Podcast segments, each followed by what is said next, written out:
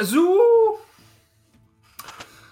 E bentornati su FreeMP. Potrei lasciare quel Kazoo detto prima. Quarto episodio della quinta stagione. Un saluto da Cappe. Ciao Mago.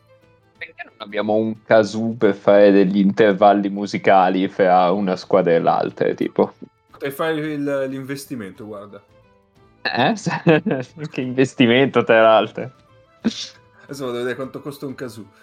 Eh, 500 ciao, lire del carrello. Eh. Ciao, Ciao. Ennio. Ma io ho una domanda, ma se diciamo Kazoo, ci segniamo una puntata per contenuti espliciti? Eh, non lo so. Perché potremmo avere il tratto distintivo ogni volta che parliamo di Basconia. Cioè ogni puntata. Allora, in plastica... Io, io temo che proprio Bascogna sia un contenuto esplicito in questa stagione. Però, In plastica 2 euro, in acciaio 10.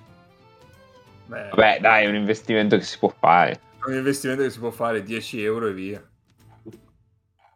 Ma perché bene, cos'è, ciao Nace. cos'è un Kazoo? Allora, Non sai cos'è il Oh. Kazoo? Ma come cos'è un kazoo? Mamma mia. Cioè, No, cultura eh. musicale zero in questo paese. Sono terrone. Pazzesco. Sono, No, sono allora- quegli strumenti piccolini che si suonano e fanno un, un rumore Quello- da pernacchia. Quello che ogni tanto usa Bennato nelle sue canzoni quando fa... Ah, ok. Dicevi, ciao Nace, scusa. ciao a tutti, io mi sono perso nei meandri di Perso. Wikipedia e tutto. a cercare quanti minuti avesse giocato Vinto Johnson, grande commentatore di Eleven di questo weekend, da campione NBA. Lui ha giocato 15 minuti in totale, Sì, sì, sì, l'avevo due visto. quando- partite. E poi ho visto che ha vinto una Supercoppa spagnola con Basconia, che secondo me è un grande gancio. Ma pazzesco! Allora- in, che anno, in che anno? Io non ho ricordi di questa cosa. Ma è l'anno di Balegnani. È l'anno di Balegnani. 7 mago. No, 2007. Ma ha giocato quattro partite. Quelle quattro lì della. Supercoppa. Vince in finale. partite e 15 punti. Basconia vince in finale contro Bilbao. Basconia era gli anni di Rakocevic, Predioni, Sì. Splitter, Teletovic, così. Batte in finale la Bilbao di Marcelino Huertas. Madonna, ragazzi, madonna. Ho, ho scritto Linton Johnson. La prima foto che mi viene fuori è con l'innominabile. Porca troia. Qu- Quale, innomina- quale dei tanti innominabili? Quello degli Sì. elenchi. Ah. Uh, Ah, ok. Sorridente. eh. Ma è, che- vero che forse sarà, è vero che forse sarà candidato a Napoli. O a Caserta, una roba del Ah, genere. Oddio. Ah, certo. Eh, certo. È capolista Sì, sì. della Lega per le elezioni comunali a Caserta, Linton Johnson. Sì, infatti c'è da fare. Per fortuna di Eleven non siamo più in campagna elettorale perché altrimenti avrei fatto un esposto alla Gcom. Io la capisco. Dico che ho trovato un articolo di tre giorni fa di today.it. Qua non è più today, direbbe Mago. Eh, Linton Johnson da campione NBA a social mental coach. Game è Ah, il beh. nome dei suoi profili social. Ma io vorrei fare presente una cosa. eh, dal quarto d'ora di eh, Granata del Grande Torino, direi che possiamo passare al quarto d'ora di Linton Johnson, visto che i 15 minuti che gli permettono di essere campione NBA. Esatto, uguale proprio. E vabbè, vabbè, vabbè, vabbè. Allora Nick ci raggiungerà a breve dalla macchina e nel mentre noi ci abbiamo una domanda per Mago. Speriamo non entra in macchina nel podcast proprio.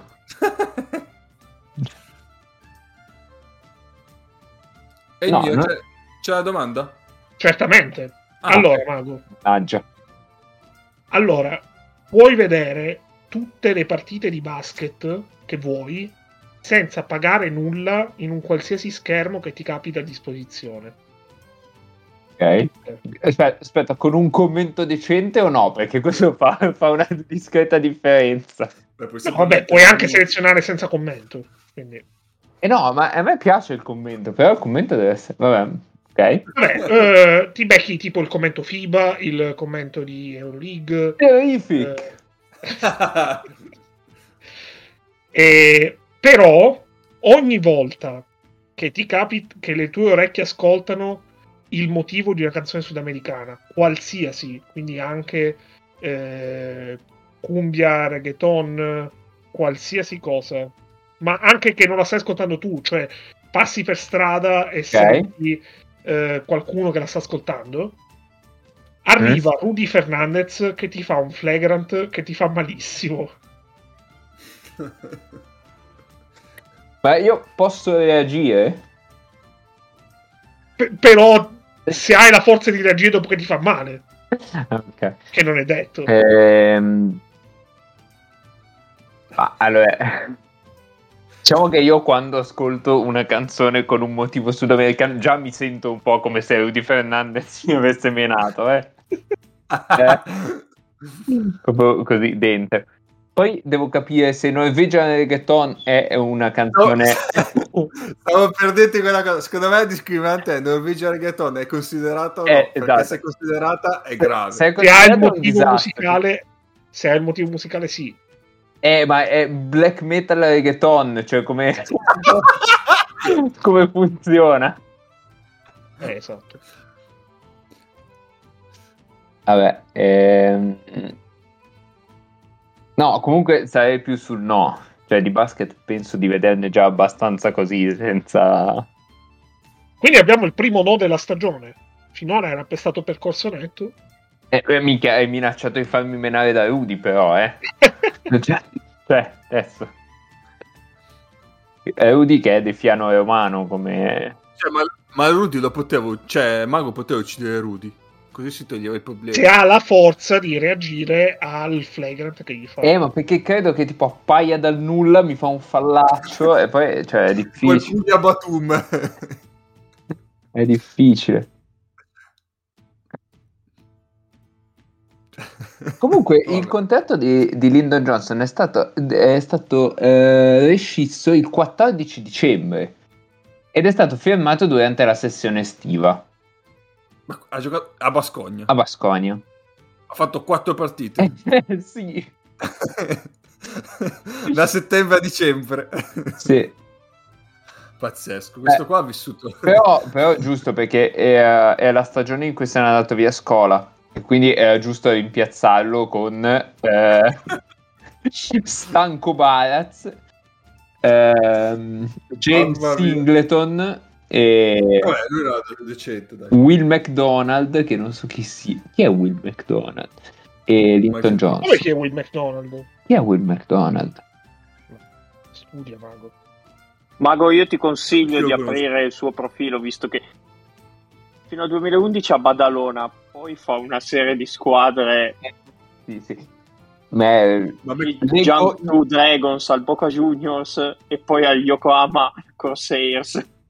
Io ti No, dico- beh, beh, no, aspetta, aspetta, aspetta. Qui ci sono i Cangrejos de Santurce che sono i Eh. preferiti. da Porto Rico con furore. E poi i Mets de Guainabo. Questi non li avevo mai sentiti. Però... I Caciques de Humacao.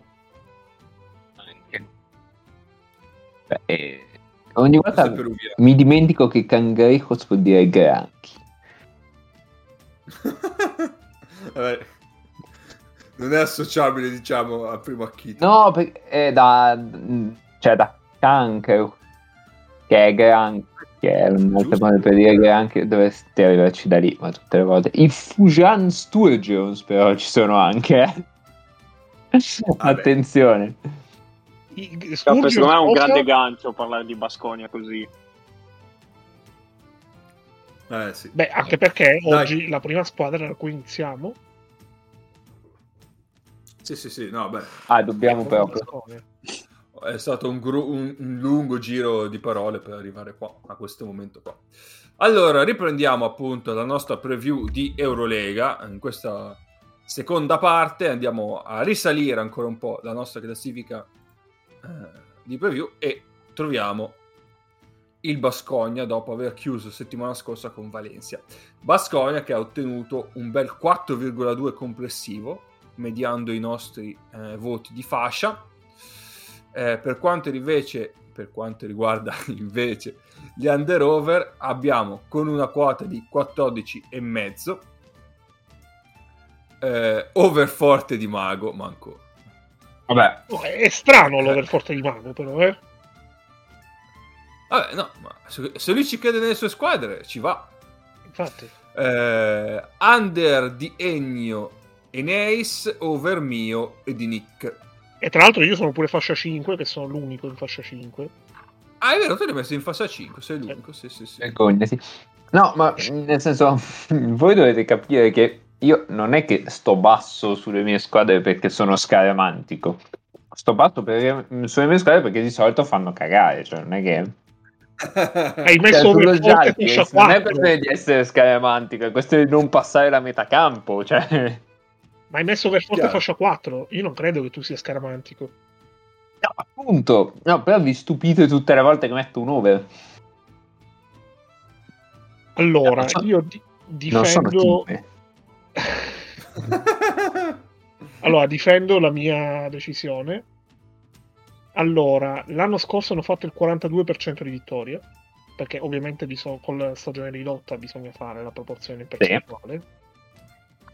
E eh, stare under 14.5 significa stare più o meno sulla linea di galleggiamento dell'anno scorso.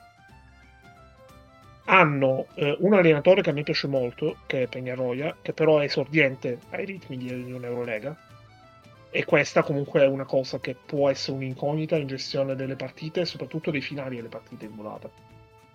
L'abbiamo visto nelle ultime stagioni, ci sono state squadre, penso per esempio al Maccabi, che sono passate in davvero niente dal fare una grande stagione, una possibile grande stagione, una stagione fortissimamente deludente, e, proprio perché hanno perso le partite in volata. E non mi stupirei se loro dovessero perdere tante partite.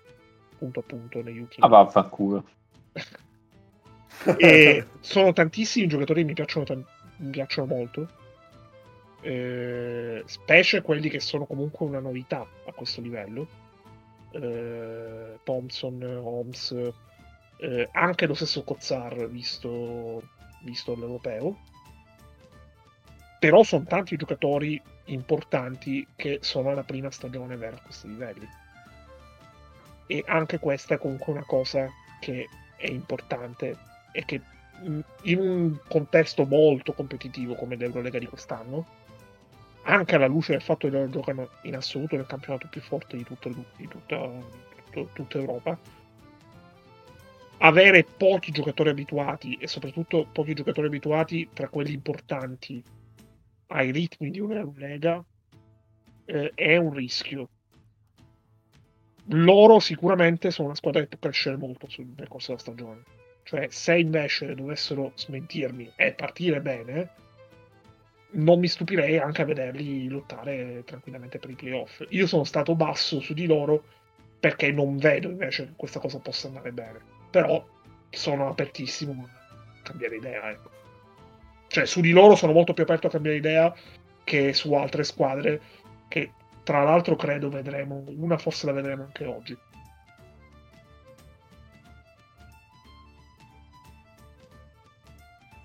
Mago? Arrivo. Um, allora, loro hanno fatto una squadra abbastanza hipster perché ci sono un po' di come diceva Ennio, sono d'accordo un po' di scommesse che, che devono andare nel, nel, nel, nel, verso giusto, insomma, per il verso giusto, perché funzionino. Um, è anche vero che l'anno scorso Wade Baldwin non era certo un esordiente a livello Lega e forse era meglio avere un esordiente per quello che ha combinato Wade Baldwin l'anno scorso. Quindi la questione esordiente boh, mi lascia un po' freddino. Um, mi piace il fatto di aver preso una point guard vera, a differenza di Baldwin che ha bisogno di fianco comunque spesso un creatore, eccetera. Invece qui hai preso Marcus Howard che è una point guard vera, magari non, non, ha stazza o dimensioni eccessive, però eh, carriera e, e, può segnare, si è visto già nella prima, nella prima partita di ASB. E, ehm, e tutto sommato ce lo vedo anche bene di fianco a Darius Thompson. Um, la cosa fondamentale secondo me quest'anno era tenere Enoch e l'hai tenuto. E, um, era veramente fondamentale. E, um, e poi comunque sei abbastanza profondo. Eh, Marinkovic visto all'europeo mi, mi, dà un po' più di fiducia eh, nella stagione rispetto al Marinkovic visto l'anno scorso. Adesso vabbè, poi vediamo. Però ehm, ti sei liberato di, di Spaglia che ormai veramente si allenava in un modo orribile. Ehm, ma no, ma sì, ma con questi quintettini, eccetera, non, non li devi fare i quintettini con Basconia, cioè c'hai... devi difendere questa squadra, non... Devi aprire le ali devi... con Basconia. Esatto, esatto, devi fare, devi fare volume. E, e parte del, della stagione fallimentare di, di Marinkovic, secondo me, è anche dovuta a quello, eh, che insomma si fidava a tenerlo in campo, invece lo tiene in campo da due e ti dà una dimensione dietro. Poi magari in attacco non fa canestro, ma vabbè. Ehm, boh, non, so, non so che altre dire. Cioè, secondo me 14,5 è poco. È una squadra diciamo assemblata meglio rispetto all'anno scorso.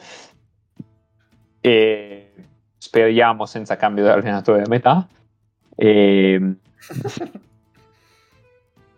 Eh, se volete, forse manca, manca, un cambio di. cioè, a me Costello fa veramente. mette tristezza come, come Tatti Barletta quando fa il, il cicli, che va a fare il ciclista sul set di Boris. E, e quando film gli dice mamma mia che tristezza che mi metti ragazza ecco Costello mi mette quella tristezza lì Ehm, io ho una domanda per te. Attendiamo la breakout season di Ray Est, ovviamente. Dimmi. Ovviamente. Sull'assenza di un backup per Enoch, secondo te quanto è plausibile pensare che Kozar abbia tanti minuti da 5? Eh. No, boh, penso di sì, eh, perché... Beh, con eh. tutti i lampioni che girano in giro per l'Europa. Che è vero che non c'è un 4 in questa squadra, quindi giochi sempre, cioè Holmes è un po' sottodimensionato, Tadas, boh, quindi giochi con 4 esterni di fatto, potrebbe, sì, sì, sì, sì, può fare il 5. Non so se dei quintetti con Cozza e Costello. Mm. Va bene. Perché Costello un pochino ricchia, eh, in teoria. No, no, no quello, il campo te lo Offensivamente va benissimo. Eh, infatti. Vabbè, ma dietro il Costello fa cagare anche sui 5, non è che... Beh, questo è touché. Non è che dice... No, no, non lo metto su un 4, che invece sui 5... Cioè... Beh, no, ho detto che quella soluzione non mi piaceva. Non vuol dire che ci sia un'altra soluzione che mi piace di più. Ehm... Beh, poi un altro giocatore che secondo me era importante tenere per loro era Giedraitis e l'hai tenuto. Beh, sì, sì. Non, non lo nominavo neanche, cioè eh, per te è il giocatore più importante della squadra. Eh, una certezza. Beh, ma sì. la line-up che, che, useranno di più, secondo te, Mago, qual è? Howard, Thompson, Giedraitis, Adas, Enoch? Sento un ritorno, ragazzi, scusate un attimo. Non so se lo sento solo io. No, l'ho sentito anch'io. No, boh, quando parla Neis è un po' metallico. Eh, sempre, so. Dipende sempre dalla connessione come va. Se vuoi tagliare, cappia. Sì, è vero. C'è il ritorno da... Ma non so. Poverino, ascoltando... ci, ci, parla dal terzo mondo, Neis. Prova a parlare. Allora, no, volevo dire... Eh, eh, Adesso va bene, dai, vai, vai. Neis, le risaie come stanno? Eh, stanno, stanno, tagliando i campi, è pieno zeppo di trattori per le strade, mannaggia loro. Hanno... non si può neanche guardare una partita di basket in pace mentre si guida con tutti questi tre attori che passano in mezzo. Vedi tu? Eh, vedi? Non so. No, comunque ti... No, io volevo chiederti, Mago, cioè secondo te la, la line-up che useranno di più sarà Howard, Thompson, Piedraitis, Tadas, Enoch? Secondo me fosse Holmes per Tadas. Holmes per Tadas. Holmes sta, Ok. sta a 4, diciamo. E... Eh, lui che secondo me ti può un po' cambiare le sorti di questa stagione, però E poi lo boh, so. A spero che Marinkovic giochi.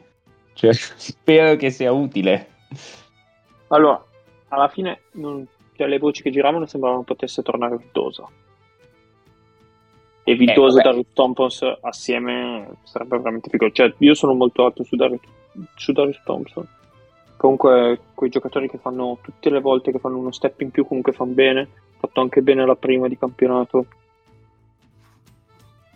Io ho grandi aspettative su Marcus Howard, anch'io ho un po' il dubbio sulla taglia fisica.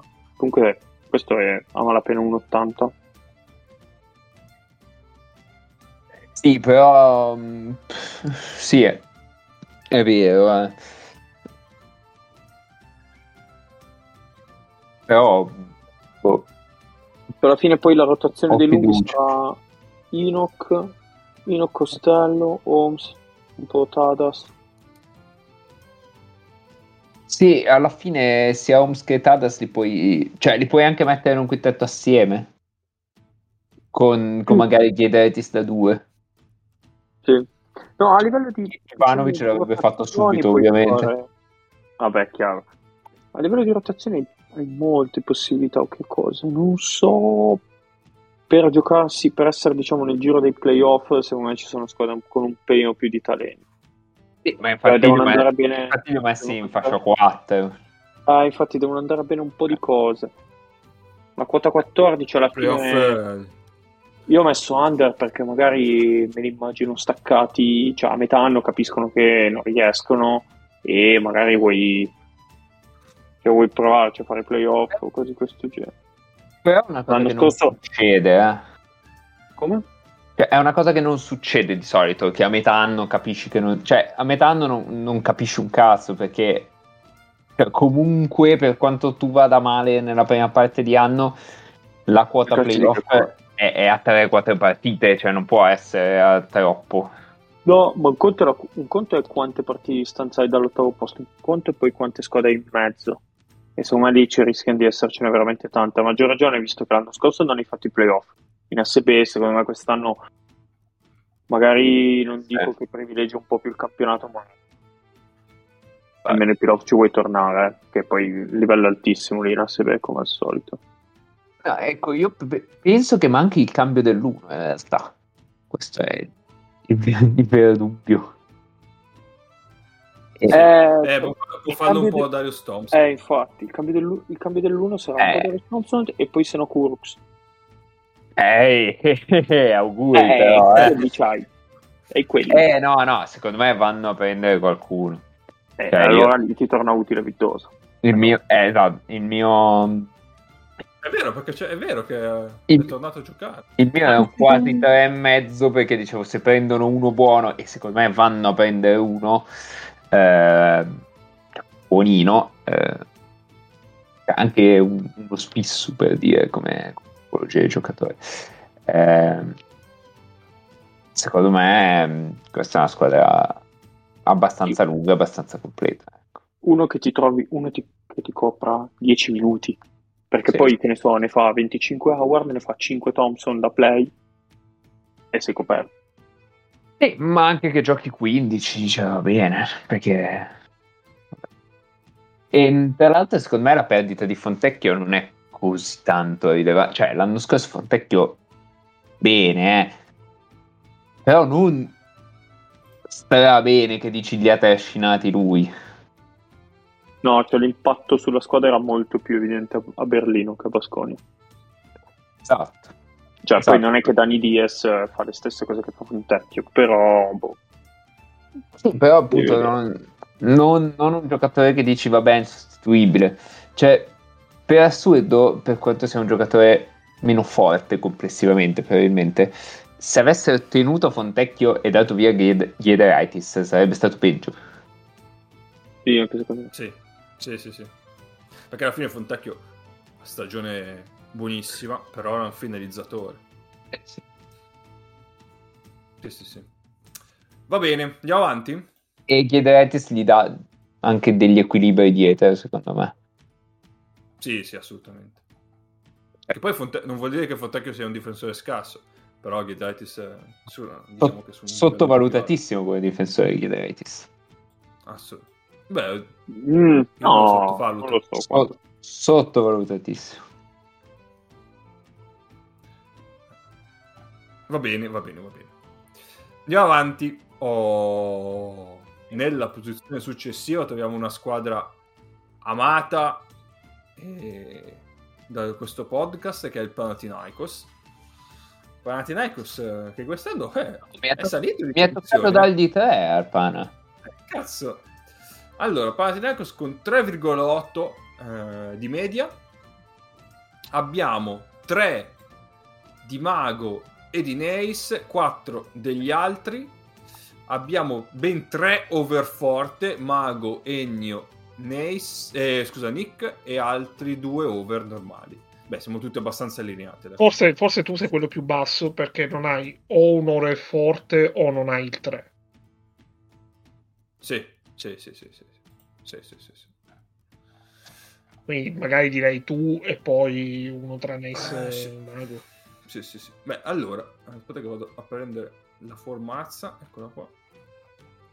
Beh, eh, è stata un'estate di grandi movimenti per Panathinaikos, che ha firmato un sacco di gente, di gente. Tra l'altro la firma forse un po' più... che mi ha lasciato un po' più sco- sconvolto, nel senso... Non mi aspe- mi aspettavo di meno è quella di Grigonis. Eh, Però, tutto sommato, ha messo su E la mia Un- un spiegazione sull'overforte si può chiudere qua. Hai già detto E- tutto tu. Al tempo dell'overforte de- e delle fasce non c'era ancora Ponitka probabilmente anzi No, no, non c'è, non c'è. Non c'era ancora. Quindi hanno aggiunto anche Ponitka quindi hanno una batteria infinita di gente che tutto sommato con la palla ci sta Sare perché c'è, c'è Walters, c'è Paris Lee eh, c'è Andrews eh, c'è Grigonis, c'è Ponitka poi chiaro c'è gente che è più adatta a creare anche per Forse gli altri c'è gente men- esatto, meno adatta. Eh, però da quel punto di vista secondo me problemi non ne avranno. A gente a cui passare la palla. Eh, magari poi qualche problema in più nel eh, andare a innescare eh, Derek Williams o Gudaitis se- eh, la sua- o la salma di Gudaitis poverino. E Papa Giannis magari qualche problema lì lo avranno.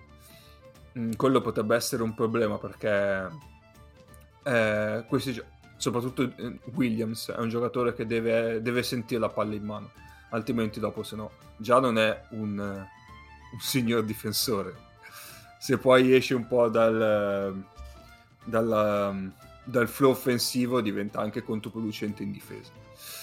Eh, sotto canestro appunto hanno la salma di Gudaitis ma- e Papagiannis che comunque ha fatto anche bene durante l'europeo boh, cioè secondo me sono una squadra tutto sommato abbastanza completa. Poi è il Pana quindi magari qualche sorpresa ce la possono dare lo stesso.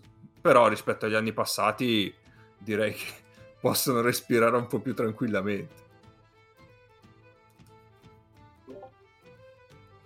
Dunque, io ho messo 3 e overforte perché questa è una squadra forte. Cioè, se non guardi il nome della, della squadra esatto è quello che dicevo e non parti dal presupposto che nelle ultime stagioni hanno fatto molto meno di quanto avrebbero potuto.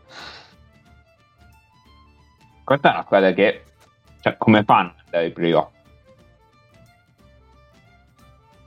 L'unico dubbio è che ci sia troppa gente che vuole la palla in mano, però Grigonis tutto sommato abbiamo visto che anche senza palla in mano male non fa, anzi forse è meglio se c'è un po', un po' di meno. Il problema è Derek Williams, sono d'accordo, che devi coinvolgere. E, ehm, però è una squadra forte, è una squadra completa. l'unico appunto che mi sento di fargli è in questa stagione doveva avere Santa Rus, non in quelle precedenti. È, è, è, un giocatore perfetto per questa squadra qua. Infatti sono andati a prendere Ponitka che più o meno eh sì. ci sta come... Quest'anno, quest'anno Sentrus do, non doveva portare la palla una singola eh, volta. Esatto, è una totale, era, era una roba... Dove è finito Senrus? Ah, Saragozza. Eh, Saragozza. Ah, okay. Dove temo porterà la palla perché... no! Vabbè. Eh, quello, quello, mi spiace sinceramente. Io c- avrei voluto vederlo.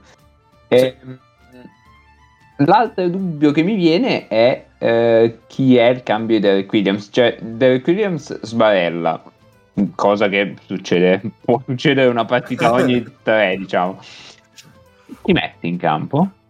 Uh, allora, io spero, spero non vogliono fare il quintetto Papagianni e Scudaitis. No, no, no, no spero. spero.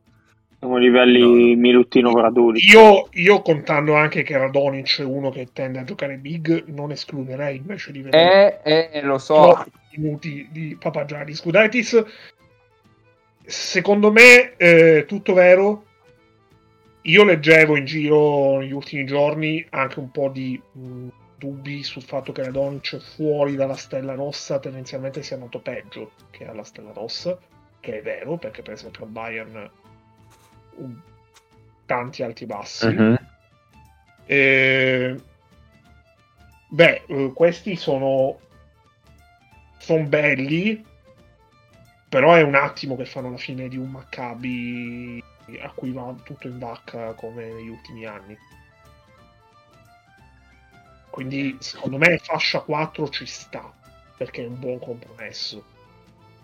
Io non mi stupirei a vederli lottare fino all'ultima giornata o magari anche entrare ai playoff. Uh, se esistesse un play-in e eh, magari un giorno arriveremo a crearlo perché tendono ad essere veramente tante le squadre di Eurolega e obiettivamente dare la chance solo a 8 su 18 mi sembra un po' poco. Eh, loro sarebbero sicuramente candidati fortissimi per un play-in. Allora, per rispondere a chi io non conosco onestamente i due Kalaizakis, quello che era Lietka Belis, quello che dovrebbe giocare un po' di più. Ricordo se è Giorgios o Panagiotis. Penso mm-hmm. che vogliano lanciare, cioè far giocare abbastanza minuti a Manzucas. Okay. Comunque questo ragazzo, cioè questo ragazzo del 2003 con sì. ottime misure che spazia molto bene il campo. Da finalizzatore lui di solito si mette a tirare da tre punti. Secondo me potrebbe essere lui mh, il cambio di Derek Williams. Magari non da subito all'inizio però pian pianino. Penso vogliano lanciare molto più lui di, piuttosto che Ad Valas che l'avevamo visto a Varese. Eh, del 2006 anche perché è 2006 esatto sì, sì, ma lui giocherà magari al massimo un po' in campionato Vabbè, a me piace un sacco eh, però è 2006 e, e, sì. e, soprattutto non è esattamente un 4 cioè mm, gioca anche un no, po' palla in mano vabbè insomma no no infatti ma loro è un po' in forward loro sono mm, veramente sì. profondi nei, negli esterni. Cioè, loro comunque mm, hanno. Cioè, Paris Lee, Walters, Bocoridis, che comunque è un giocatore onesto eh, per l'Eurolega da cambio, va bene per questo tipo di squadra. Grigonis hanno comunque aggiunto uno come eh, Andrew Andrews, che tipo entra alla panchina e ti tira tutto quello che ha per le mani. Eh, sì, esatto. Cioè, capaci cioè, il giocatore microwave dalla, dalla panchina per 10 puntini in poco tempo. Tutto canesto l'anno scorso non c'era un cambio di Papagiannis come Gudaitis e Gudaitis da cambio un altro tipo di impatto rispetto che da titolare in termini di minuti vediamo eh. Quello, Aspetta, quello eh, beh, Gudaitis, comunque... Gudaitis semivivo. Eh, sì. eh, Gudaitis dello Zenit ecco. Gudaitis, dello Gudaitis dello Zenit deve giocare, cioè, deve giocare 10-15 minuti in sta sì, sì, sì, no, sì, ma sì. Gudaitis dello Zenit cioè, va sono... benissimo. Non sono Però non è, scontato, non è scontato che Gudaitis sia quello dello Zenit, perché per esempio Gudaitis di Napoli, vabbè che è arrivato imbolsito dopo sei mesi che non giocava, dopo due mesi che non giocava, Eh, però Gudaitis di Napoli non è roba, cioè è roba da, da Europe Cup. ma certo, eh, lì dipende sempre cosa ha fatto lui durante l'estate e Eh, così, certo, sì. così questo genere. nazionale, quindi magari si presuppone che abbia fatto comunque un po' di lavoro. Infatti. No, l'aggiunta di Punitka secondo me a me piace veramente tanto, cioè ci sta, anche perché va a coprire un buco in- nel ruolo di tre che avevano bello grosso. Perché sennò devi giocare sempre con quintetti strani, con quasi Gregonis da tre. Gregon- vabbè, Gregonis lo può fare. Devi giocare sicuramente. Sì, devi giocare però tanto con Gregonis da Sì, tre sì, sì. e contro certe squadre poi ti, cioè, ti portano in post basso tutte le volte. Pisso. Eh, sì, no, l'uni- l'unico dubbio sui lunghi, secondo me, è che devi, fare, devi droppare sempre. Sì, sì. Devi droppare sempre e se provi a non droppare, cioè, c'è il problema che dovrebbe arrivare Derek Williams dal lato debole. E, non, cioè, e no, no, non, non succede. E, Esatto. e quindi dipende, cioè, secondo me contro alcune squadre soffriranno tanto. eh, loro gli, cioè, gli può aiutare comunque che Paris lì sulla palla è forte. Sì, sì. Cioè, lui- Però, però i pick saranno di difficile gestione. Allora svolterà tanto la stagione come con Derek Williams. Cioè, se è Derek Williams di, dei, dei Bayern Monaco, la stagione va in una direzione. Se, poi- se è Derek Williams tipo di Valencia, mamma mia, che Eh. schifo. qui siamo a gatto di, Schrö- a gatto di Esatto. Schrödinger, eh. Cioè, perché poi le altre cose vanno, cioè, bastano per fare 16 vittorie. Però poi da farne 16 e farne 18, cioè, ti serve ancora qualcosa. Devi avere un certo tipo di impatto costante durante tutto l'anno. Eh, sì. Va bene, altro? O andiamo avanti? Andiamo avanti. Andiamo, andiamo. Andiamo. Andiamo avanti, risaliamo e quindi troviamo alla stessa eh, cifra, 3,8, il Partizan. Partizan che aveva una soglia under over di 16,5, ah prima non l'ho detto, forse era 14,5 eh, per il Panathinaikos. Partizan che con 16,5 si è beccato un under forte di Mago, eh, un over di Ennio e Nick, un under mio e di Nace. Con le fasce siamo tutti a 4, tranne il bro che ha messo 3. Eh, quindi dovrebbe essere il bro. a Vabbè, posso, posso prendere, posso vestire i panni dell'avvocato, perché secondo me loro sono quelli che finiscono noni. Però prima, prima direi Mago. Eh, così a cazzo, cioè, noni. Adesso spie- spiegami il No. calcolo che hai fatto perché arrivi No, no, sono, sono- allora, io, io ho otto squadre, per chiaro. differenza canestri, tra l'altro, ti dirò di più. io ho otto squadre chiare in testa, Sì. le- perché non ho, ho messo la mia somma di quelle fascia 1, fascia 2, fascia 3 e 8 squadre. E la, quella che vedo meglio di quelle che ho messo a 4 sono loro. Banalmente, Ok. Cioè, senza... Va bene, va bene, va bene. Mago, che mi dici? Allora, Visto che eh, ho messo under forte. Sì, sì. Ti dico che eh, sono, secondo me, il loro problema, cioè non, non è esattamente tecnico, è più a sensazione, però il loro problema è che sono una squadra, come dire, senza grandi punte di talento mh, auto, autosufficiente. Ehm, e c'è una squadra che già l'anno scorso ha fatto un po' di fatica in, eh, in Eurocup nelle partite decisive e, e poi le vinceva più che altre di talento perché c'era dei giocatori veramente di estremo talento e, mm, cioè, sempre per il teorema Shermadini no? Zach Lidey in Eurocup è uno che non c'entra niente perché ti fa ti massacra no? un 4 Sì, non è come male di Panther. Eurocup come Panther esatto Ehm, qui però eh, hai un insieme di giocatori che presi a sé stante sono giocatori di Eurolega. Per cui Dante Exum è un giocatore di Eurolega, Panther è un giocatore di Eurolega, Nannali è un giocatore di Eurolega, eccetera, eccetera. Eh, le solite, vabbè, vediamo. Eh, che però non, non c'entrano un cazzo insieme. Cioè, Nannari ha bisogno di un creatore pericoloso, eccetera. Che Exum ha dimostrato di essere ogni tanto sì, ogni tanto no, al Barça.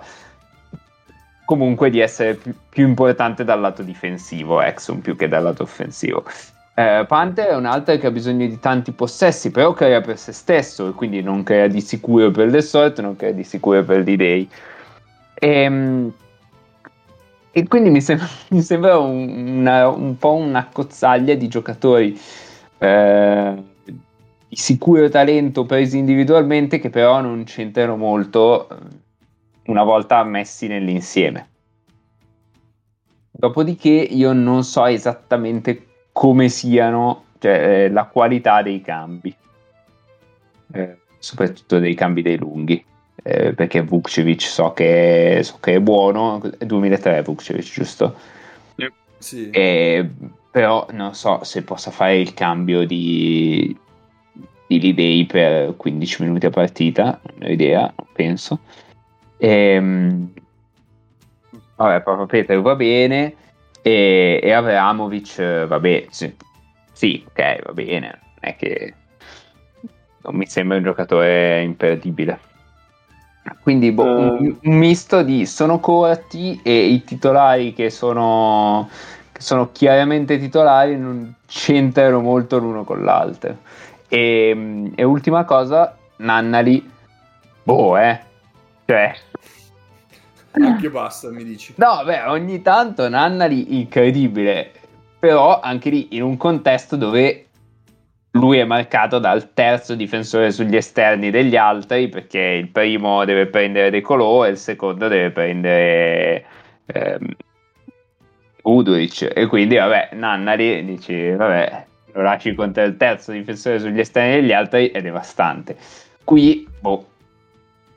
Eh no anch'io. Eh, a me sì, no, vai, vai, vai no, no, no, capo, eh, vai, vai. Ok, e devo solo dire una cazzata io.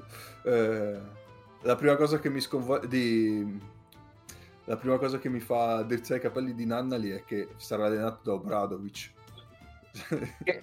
sì. Fu- Ma non è la prima volta. Non era fuochi la... d'artificio. L'ha, eh, già sì, avuto, l'ha, già avuto, al Fener. Al Fener. Però, cioè... Adesso sono Ma... tutti e due più vecchi e meno pazienti, sai come sono. Ma in realtà tutti questi allenati da Obradovic, boh. Sì, beh. Cioè, Panther eh, e lo sono stati l'anno scorso però se mi dici sono allenati a Obradovic, io ti dico, vabbè, sì, ma li mando a fa culo dopo 10 secondi. In realtà tanti di questi, cioè loro non hanno cambiato tantissimo. Loro hanno aggiunto Andusic, hanno aggiunto Exum, Nannari e Lessort. No, e, e, e Vucevic dall'inizio stagione. Sì. No, Lessort forse c'era già arrivato durante la stagione. Ah, sì, è arrivato alla fine proprio, sì, sì, sì. Mm. Mm. Eh, sì, hanno aggiunto poco. E Nace, vuoi andare prima tu? Sì, uh, no, io volevo dire che questa cosa considerando, cioè le ultime news di qualche giorno fa ci sono Muic e Smailagic che saltano eh, almeno fino a esatto. dicembre se non tornano l'anno prossimo. Smailagic e? e Abramovic. E questi ah, non, per sì, me infatti, questi non, il mio disclaimer grosso era la mia, il mio over fascia 4 era fatto prima della notizia. Eh beh, ma chiaro. Ma io me ne immagino che possano andare a prendere almeno una pointer perché Exum, Exum a Barcellona eh, va bene, giocava in un contesto particolare, ma abbiamo visto sempre meglio quando giocava lontano. E eh. da tagliante soprattutto, le misure che ha lui da tagliante sono difficili da, da contenere e... Però la palla qua non gli arriva. Eh? Cioè, se lui è il tagliante, qualcuno deve dargli la palla.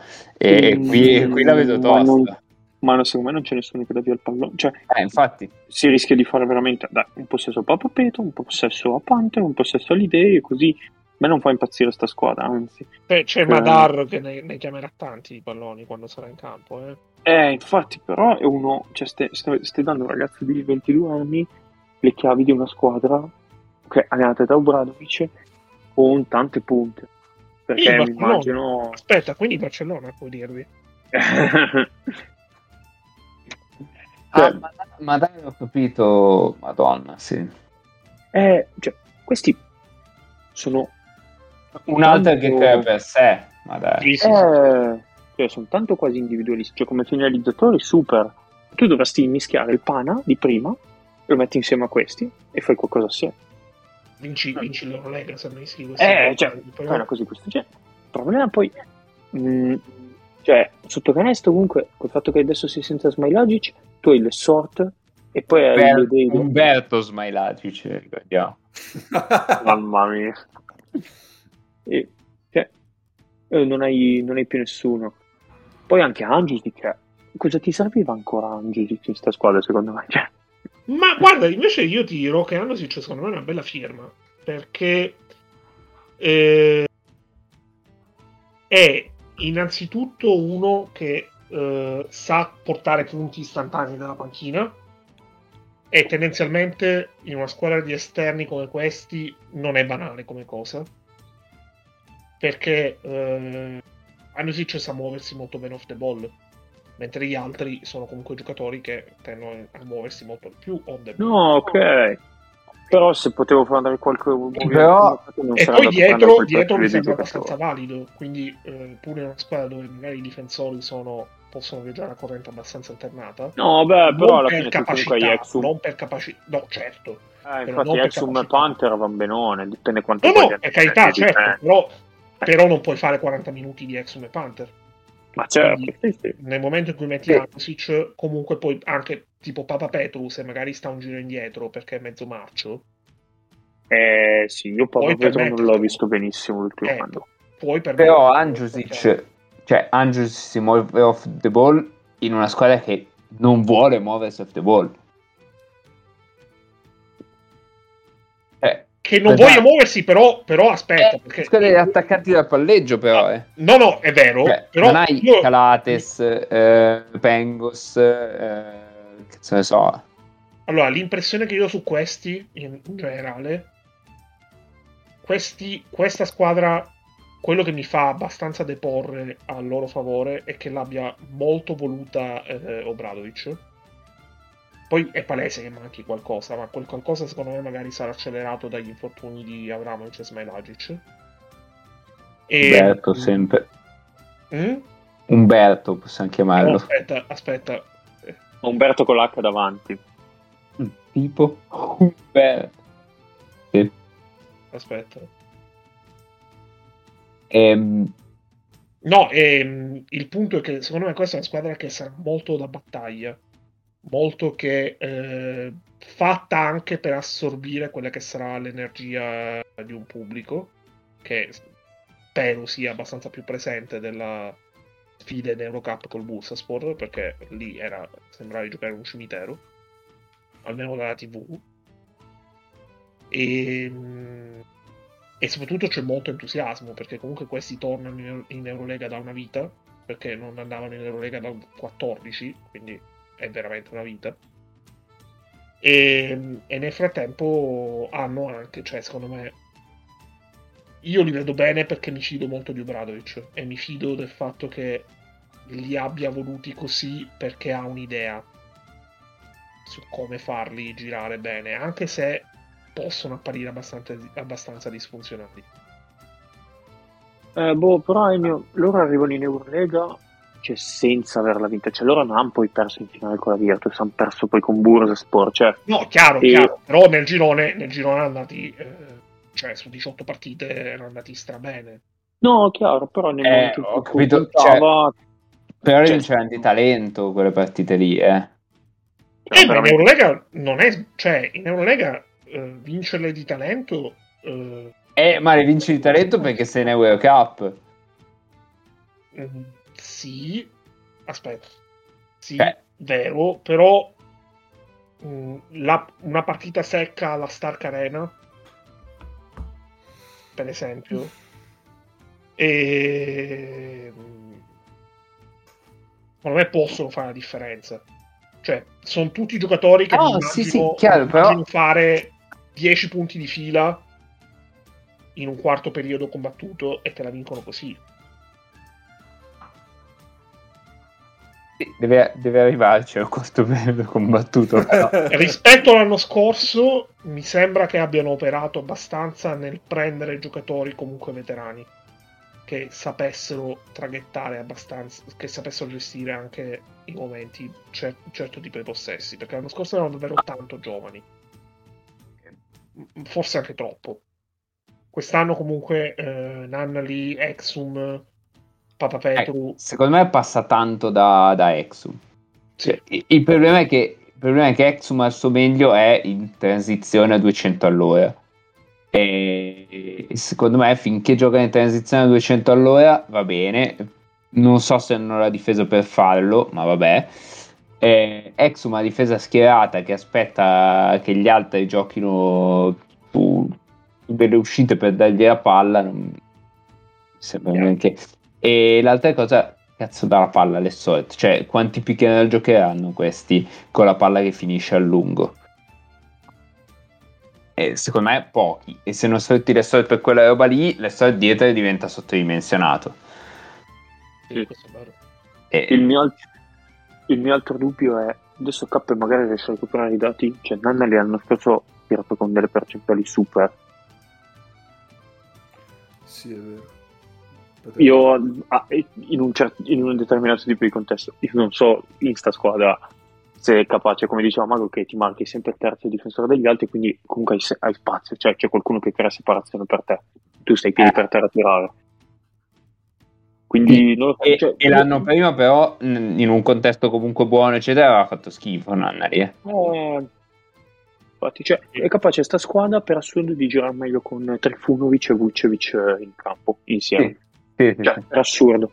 Prendiamoci. Cioè, sì, poi cioè, vedremo, ma se c'è una squadra che boh, traballa per me rischia di scendere dal- dai power ranking che si fanno adesso, che cosa sono?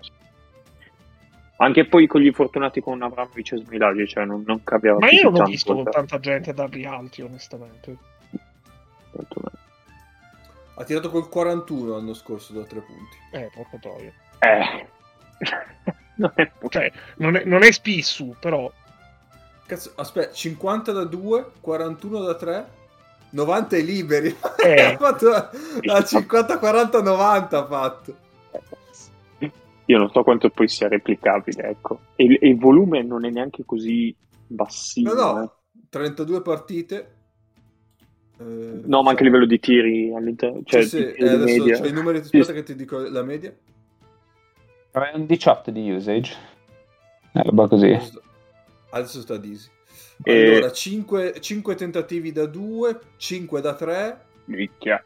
e, e 3 tiri liberi e mezzo. L'usage era il 22%. 22. Eh. Infatti, cioè, l'anno scorso mh, lui purtroppo arrivava da una brutta stagione al Fener l'anno scorso ma che abbiamo- non se l'è cagato quasi nessuno, visto che non è che abbiamo fatto tutta sta gran stagione. E, però era... Cioè, lui era uno di, que- uno di- di quelli che aveva giocato meglio. Oltre a Zizic, veramente- dopo Zizic c'era lui come diciamo, Mhm. migliore nella stagione.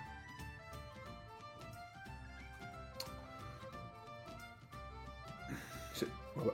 Comunque anch'io sono dell'idea che il problema sia la mancanza un po' di creatività in generale per questo Partizan.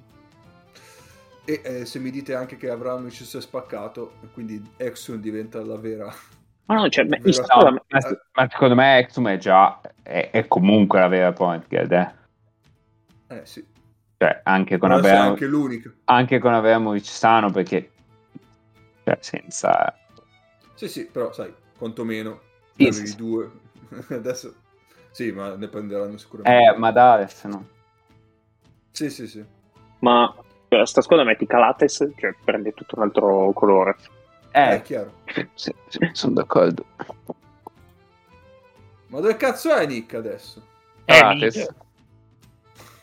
Allora, Nick andiamo Calates- avanti, Cap. No, Nick aspetta, Calates un non lo facciamo. No, non facciamo la Virtus, facciamo il Bayern, dai. Il nostro nick, il nostro nick, perché... Tanto Un po' anche il Bayern è ritardo. 3.8, quindi... Vabbè, allora io riempirò questo spazio dicendovi che in realtà Umberto Smile è diventato Ergin Ataman. Eh sì, in effetti, cazzo. Ehm, verrà messo, mi auguro venga messo come copertina. Lui e Ataman o qualcosa del genere. Ma io metterei, Ah. metterei però la maglia del, del Partizan su Umberto Smile. sì, ci sta. la copertina. E accanto Sono il tante- faccione di cioè, Ataman ta- che lo guarda, ta- tipo... Eh beh, la fai tu tanto. Eh no, infatti, ma io sono il direttore artistico. Adesso vediamo cosa riesco a fare. Allora, sì, eh, te- teniamo la Virtus a parte Esatto. e andiamo al Bayern Monaco, tanto come diceva giustamente Ennio, sono entrambe 3.8. Eh, Bayern che aveva una quota under-over di 18 e mezzo. Ah no, aspetta, prima le fasce. Le fasce abbiamo... Ma scusami, K, io non capisco una cosa. Dimmi. La Virtus, spoiler, l'ho messa solo io in fascia 3. Il Bayern ha due squadre, ha due di noi che l'hanno messa in fascia 3. Per quale Qualcuno l'ha motivo? modifica- Qualcuno l'ha Bayern- modificato dopo che ho fatto la media. Aia. Male. Vabbè, pazienza, tanto ormai. Non siamo qui a... Uno dei due che l'ha messo in fascia 3 è il Beo. No. No, siete tu e Nace. Io pensavo fosse... Ok. Allora, Infatti adesso la, la media di Bayern è 3.7. Vabbè, ma stiamo parlando di 0,1, ma cosa vuole che sia alla fine? Eh, sì, sì. Allora, Eh, allora, eh, allora. è l'au- l'aumento di- de- dei sondaggi di Calen, quindi E intanto, eh? vabbè, vabbè, vabbè. Eh, allora, Bayern che appunto si becca un 3 da Mago e Neis, mentre 4 dagli altri. Eh, con 18,5 invece abbiamo Under di Mago, Under Forte di Ennio, Under di Neis, Under di Nick e Under mio, cioè tutti Under. Perché in effetti 18,5 è abbastanza alto. è alto, però è più o meno quanto l'anno scorso. Cioè, è Sì, due però vittorie in più dell'anno scorso. È due vittorie Che in più fatica per scorso. arrivarci. Sì. Eh, Mago, vuoi partire tu che, che l'hai messo in fascia 3? Eh, sì, non capisco come abbiate fatto voi a non metterlo in fascia 3. nel, Io senso messo che, Under Forte, quindi... nel senso che boh, rispetto all'anno scorso questi sono, sono solo migliorati secondo me. Quindi sì, l'unica cosa è Utello Hunter con, con un anno in più. Ehm, Sai cosa, Mago? Scusa un attimo, ti, Sì. ti interrompo un secondo. La questione è sempre che uno considera di metterne 8 tra 1, 2, 3, mentre tu no. ah, te l'ho già spiegato che è una cazzata. eh, però... ma, perché, ma perché ne devi mettere 8 per fascia 1, 2, 3? Eh, perché poi è diventato così negli anni, no? Eh, eh, c'è stato questo misunderstanding, e quindi, e quindi basta. Vabbè, ma niente, andiamo avanti. Eh, no, boh. Cioè, questi hanno Ah, aggiunto per- Bonga. E non solo. No, il cambio di Hunter poi è Gillespie che boh, le prime non ha fatto niente di speciale. Un po' una scommessa direttamente dal college. Eh, secondo me il cambio di Hunter vero o quello, il quintetto vero è Ruby. Rubit, sì. Eh. E a me la ISR spiace. Mi è sempre piaciuto. Quindi, Eh, però a livello Eurolega anche lui ne ha di anni, eh. Mm. Sì, vabbè, però è uno che fa il suo, cioè uno come Iago di, Qualcuno. Scu- Iago di Scupidigia. Cioè uno che lo metti lì e non va sotto dietro, non va sotto mai e davanti se, se ha il tiro buono lo mette. Eh, quindi niente di che, però in una squadra che già gira, eh, secondo me ha un senso. Eh, poi Winston sinceramente non lo conosco ed è, il, ed è il mio grande dubbio. Allora, Eh, Winston, da lì passa tanto, mi sa. allora, Winston Vai, ha fatto bene le prime due di campionato. L'ho seguito per altri motivi, chiamano Fanta, tiri puntini. E, no, vabbè, allora lui ha due, due amici che Eh. stai una. Fai il Fanta Bundesliga, cosa fai? Scusa. Fanta, Fanta Eurolega. Fanta Eurolega, ok. E, no, lui a livello di basket collegiale ha fatto una super carriera, lui è floor general, cioè se non ricordo male, cioè quindi con tanti assist nelle mani e che si sa anche mettere in proprio. Se non ricordo male, ma poi non vorrei essere bacchettato dal bro, c'è anche meglio, cioè lui ha anche un po' di tiro dal palleggio. Mhm. Non è altissimo, lui è piccolo. Da 5, giù di lì, non è quindi enorme. Però nella squadra, però nella squadra che è il Bayern, quando ti, fianco ti giocano Wheeler Bepp, Walden, eh, Lucic, Hotel Hunter, così probabilmente te lo, cioè, te lo puoi, anche, puoi anche accettare di essere un filo sottodimensionato in quel ruolo. Lui Eh, secondo me è quello che gli fa veramente girare tutta la squadra e mette, diciamo, eh, metterà in ritmo eh, tutti i tiratori, tutte diciamo, le frecce del, del Bayern. No, a me non dispiace, cioè, non è uno che mi aspetto quasi faccia più assist che punti, poi sarò smentito. Questi erano i ricordi che avevo. E penso che lui e Walden facciano 20-20 più o meno come, come distribuzione Sì. di, Sì, ci sta. di Allora, loro, loro potrebbero giocare tempo. insieme. Eh? Loro secondo me possono giocare anche assieme, però considerando Eh, che hai Cisco, tanti. eh, Vabbè, Cisco, Cisco, io spero, cioè, me lo cazzi. spero- esatto, cioè, Loro sono davvero tanti nelle posizioni di 1-2. Perché adesso Cisco me lo cacci, perché cosa, cosa- che ci fai? Vabbè, non so. Ehm, ah, Yarmat sicuramente da qui passa un- molto, secondo me, come mm, proprio creazione di punti dalla panchina, così. Eh, Wheeler Bebb, benissimo, ci sta. Zipster mm, non credo sia intero. Eh, Boh, sarà vabbè. rientrato. Comunque È si, rientrato, sì, si possono così. prendere il tempo per, per me, cioè per, per aspettarlo. E poi Bonga Lucic, secondo me, possono anche giocare insieme 3-4 tipo. E, e quindi sposti Rubit poi da 5 e quello è il quintetto secondo me più forte che abbiano. Bonga Lucic c'è anche ah, 2-3 però, eh. Sì, però due sono tanti, eh. sono davvero tanti. No, no, chiaro, chiaro. Però, cioè, allora, Wheeler Beb, Bonga, Lucic, quello che perdi di dimensioni in 4 con Lucic lo guadagni in 2 con Wheeler Beb, tipo sì. di braccia proprio. Sì. Cioè, secondo Proprio- me un quintetto Walden, Wheeler Beb, Bonga, Lucic, eh, Rubit in mano a Trinchieri è un'arma totale. Sì. E loro saranno una delle squadre migliori a livello difensivo. Come è una roba bellissima. Gli manca solo. mh, coso, come si chiama? Eh, John Brown. Eh, Eh, metti, metti John Brown in questo quintetto e tipo menano chiunque passi. E... Vabbè, metti John Brown in questa squadra, se ne fai più di 75 sei un fenomeno. Eh sì, Eh, infatti, infatti. Beh, Ah, gio- giochi a 200 all'ora. e- eh, loro alla fine avranno in più che giocheranno. Cioè, dopo l'Euro, ottimo europeo che ha fatto, comunque ha giocato il tiratore come Ops. L'anno scorso non è che avesse giocato particolarmente tanto. No, a me, No, no, a me già l'anno scorso eh. però, però non dispiaceva Ops. No, Eh, però, eh, però col fatto che sono in tantissimi, poi Però alla fine tanti, non, esatto. non aveva avuto modo di... Esatto, il problema è che sono tanti.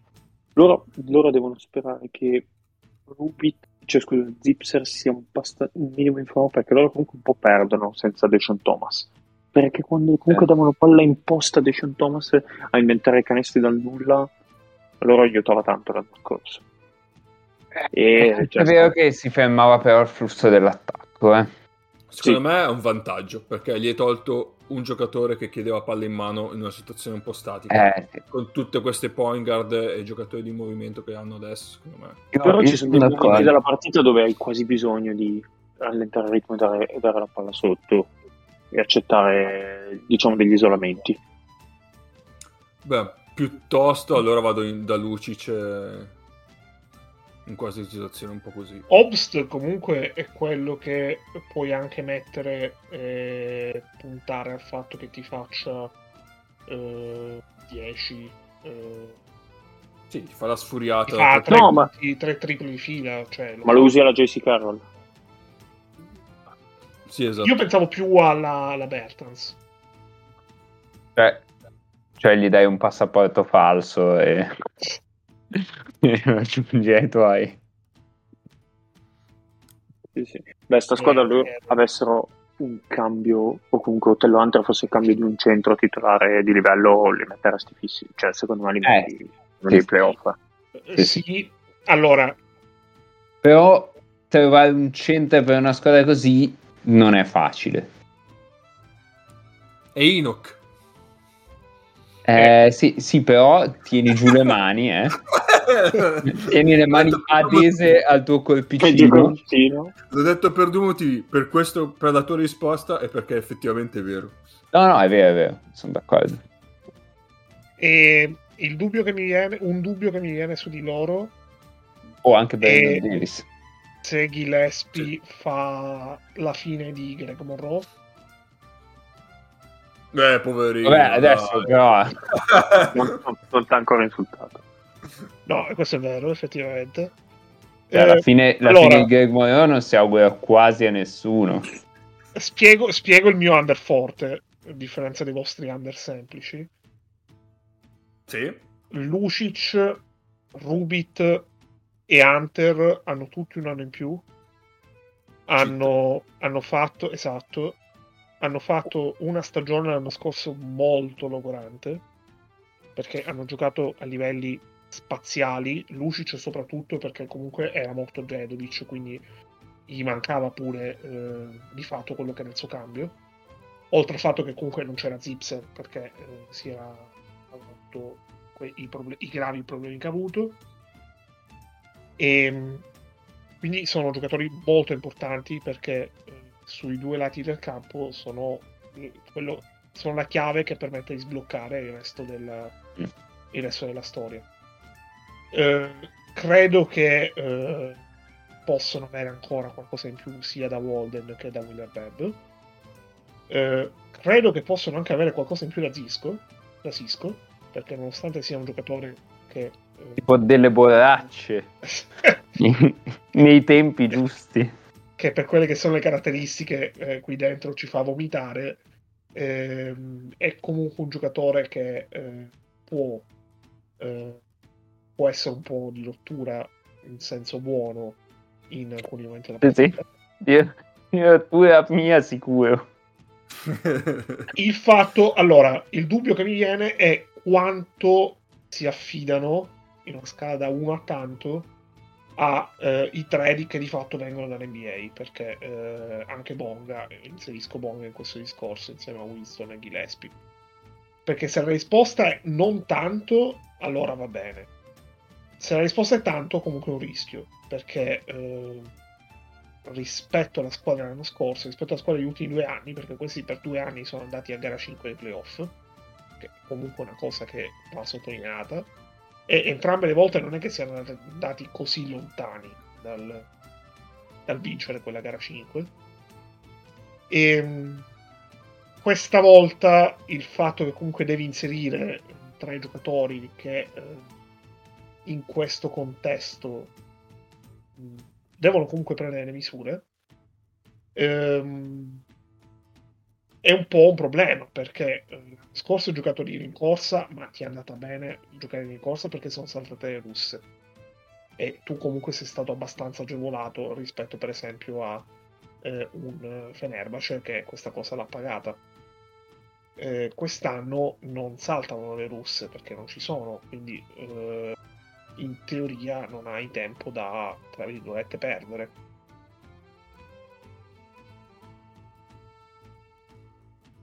Quindi se riesci a inserirli abbastanza velocemente, fai corsa con le prime e sicuramente sei una squadra che contende uno dei primi otto posti. Beh, e ci sta come discorso da Ennio, però alla fine alla stessa maniera, cioè, hai posto le russe come abbiamo sempre detto, sono entrate tre squadre che sulla carta sono più scarse del Bayern. Ehm, allora, una sicuramente sì, che è Valencia. Ehm, Eh, sì, tutte e tre, dai. secondo me la Virtus, secondo me la Virtus è superiore. E, il Partizan sì, sulla carta lo è, però il Partizan mi sembra avere più margini per crescere sulla stagione rispetto a loro. No, chiaro, però se vai a prendere l'anno scorso, cioè se vai a prendere di solito la stagione... No, no, certo, certo, Cioè, no, però anche se prendi, rullo compressore, eh, prendi, poi, se prendi sì. che sono rimaste fuori ai playoff, hai il Fenerbahce che viene su forte, hai eh, il Pana, che comunque non è la squadra l'anno scorso, e, e già sono due squadre che in teoria dovrebbero essere su un livello decisamente migliore rispetto all'anno scorso, di, de- di quelle che ci sono ancora, delle 15 che ci sono ancora, che c'erano anche l'anno scorso. Quindi, eh, Sì, però altre sono peggiorate, quindi ma delle prime 8 chi è peggiorato però? beh, Monaco è peggiorato. Buttare fuori. Mm, Secondo me no. Monaco No, secondo me è peggiorato. ma Beh, se- ci arriveremo. Sì, ci arriveremo. Sono d'accordo. Però, ok, ci arriveremo. Anche perché adesso è finalmente arrivato Nick. Ah sì? È arrivato? Eccolo, c'è una luna molto bella a Bologna in questo momento, se vi può interessare. Che bello, che romantico. Vi porto un po' di romanticismo a voi, vecchi cuori di pietra. Ci sarà Oh. una canzone... Ci sarà una Oh, Ma, canzone di... oh, oh, oh, ci dai dei cuori di pietra. Abbiamo asfaltato la Virtus perché- per aspettarti. Cuori di pietra, Ah. ma guarda questo. bravi, bravi, bravi.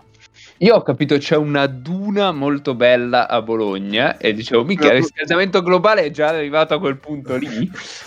Una Fiat La Romagna è vicina, la Romagna è molto vicina. Vabbè, vabbè. Allora, eh, Nick, tu sei già carico, pronto a pallettoni? Sì, sì, sì, assolutamente, assolutamente. Vuoi dirci qualcosa sul Bayern prima di, di passare alla Virtus? O... Ma il Bayern, come è finito nel nostro Il, classificone? Bayern, il Bayern è finito eh, la- la eh, una posizione sopra la Virtus. Ah? E in che posizione è? 9? Tipo? Aspetta Oh, che le conto. 10. Uno, due. Eh, Usa, usa le dita, K, mi raccomando. No, ne, no, va- nona, è nona, è nona. Mm. Il Bayern è nono. Eh, perché il metodo degli anni di Cristo viene scomodo. No, ma perché eh, Eh, voi sì. due siete altissimi sul Maccabi e questa cosa la dovrete spiegare perché io francamente non capisco. Poi tu e chi? E Neis, tu e ma- Neis. Io e Nace. Beh, ma, ma, ma Ma- è forte. Ci aspetta, ma io e Nace, ma mettiamo, cioè, lo pensiamo allo stesso modo su tutto? Eh, No, ma quasi, devo Segui il dire quasi. Piemonte? Non sapevo. Cazzo, Vabbè, Magno, sei vabbè. veramente. Ti sei. Guarda, dirò Forza Malta Bassino. dirò. Calma, che Eh, devo ancora iniziare con la stagione. Vabbè, quindi dicevamo, Nick, se hai qualcosa da dire sul, sul Bayern, se no andiamo Eh, avanti. È fortissimo il Maccabi, Ennio, sto andando a vedere le nostre, ma stai scherzando? No, no, ora ci arriviamo, ci arriviamo, Maccabi, stai tranquillo. e qui Pnini. Eh, dai. Glenn Rice, peccato. Non c'è Glenn Rice. Eh, cazzo. quello- Vabbè, eh, pre- prego, prego, andiamo sul Bayern. Eh, sì. No, sul Bayern eh, ho visto... Sai qualcosa, eh, pochino- se no... Sì, sì, no, Ah, c'è co- io nel senso, la domanda. non so se ne avete... Mm? Ma Bonga, Eh, come lo a- vedi? A Mago a me. No, a te, a te, a te. Chi? Bonga, come, Come, lo come? vedi tu? Ma Bonga, io allora mi ricordo quando ci giocò contro la nazionale, eh, cos'era l'anno scorso.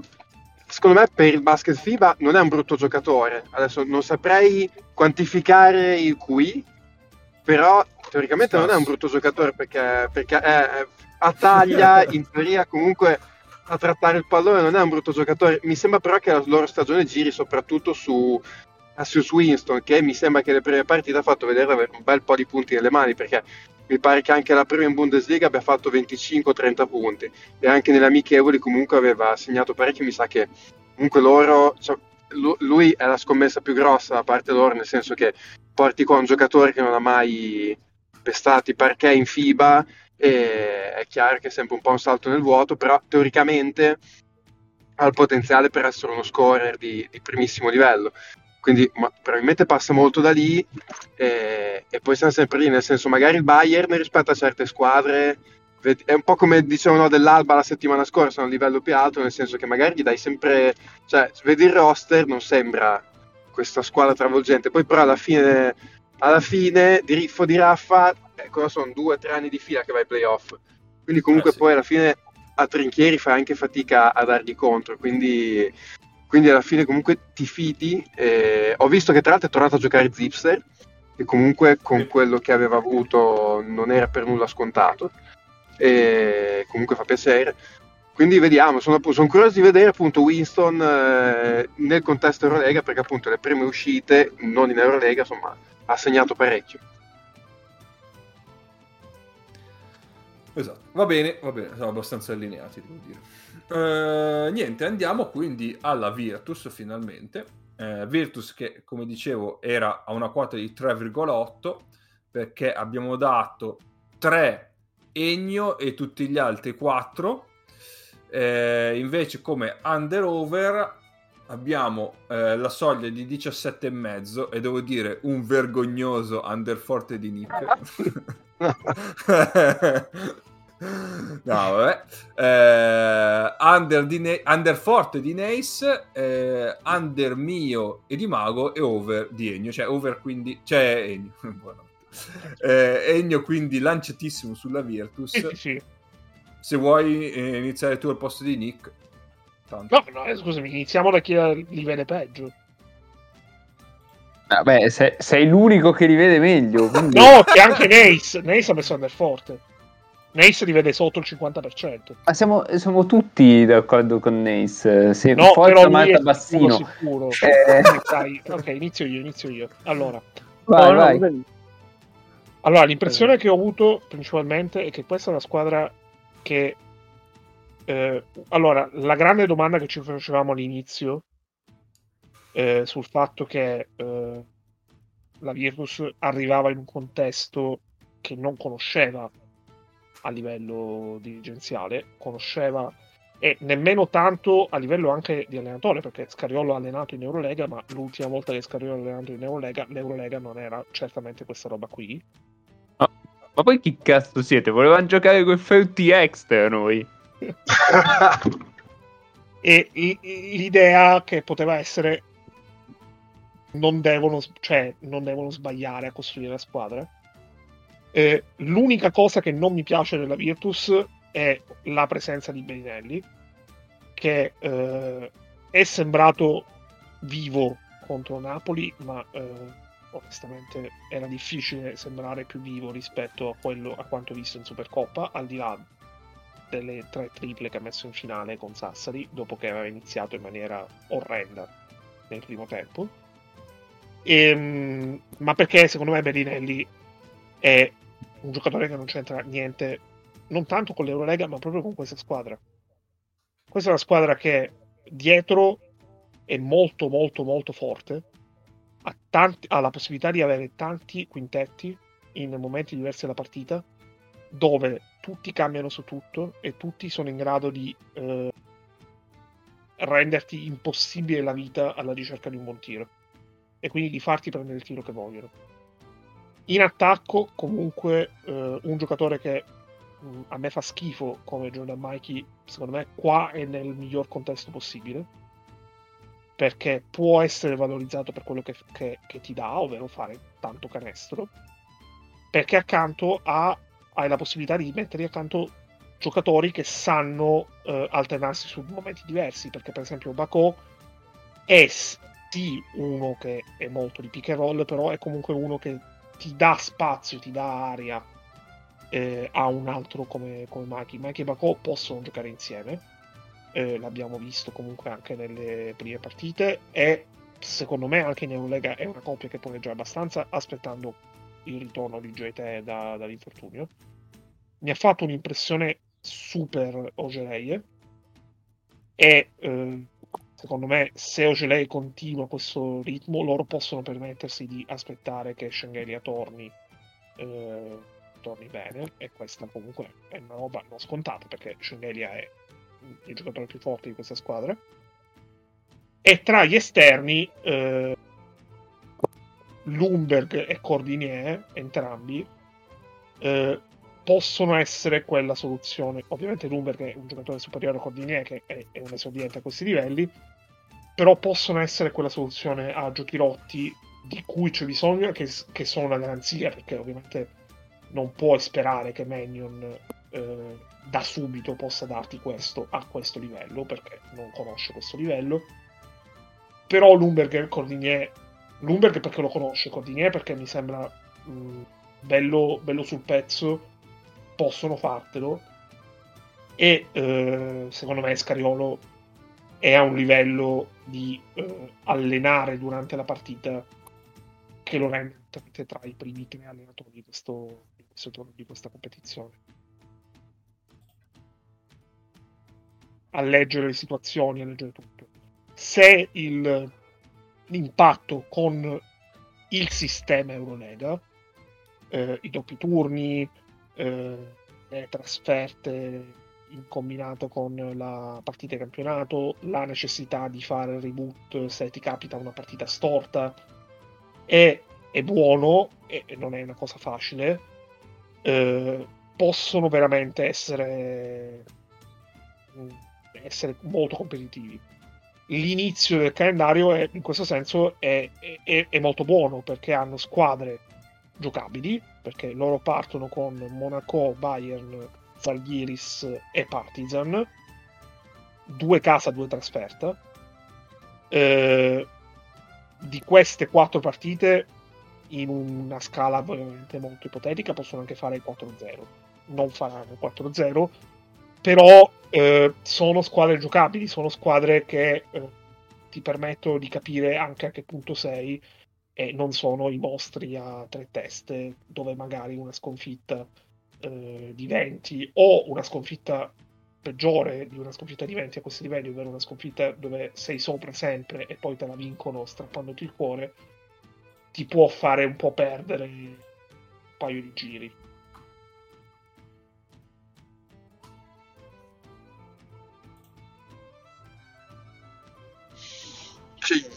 il, il, dubbio, il, il, dubbio ovviamente è quello lì.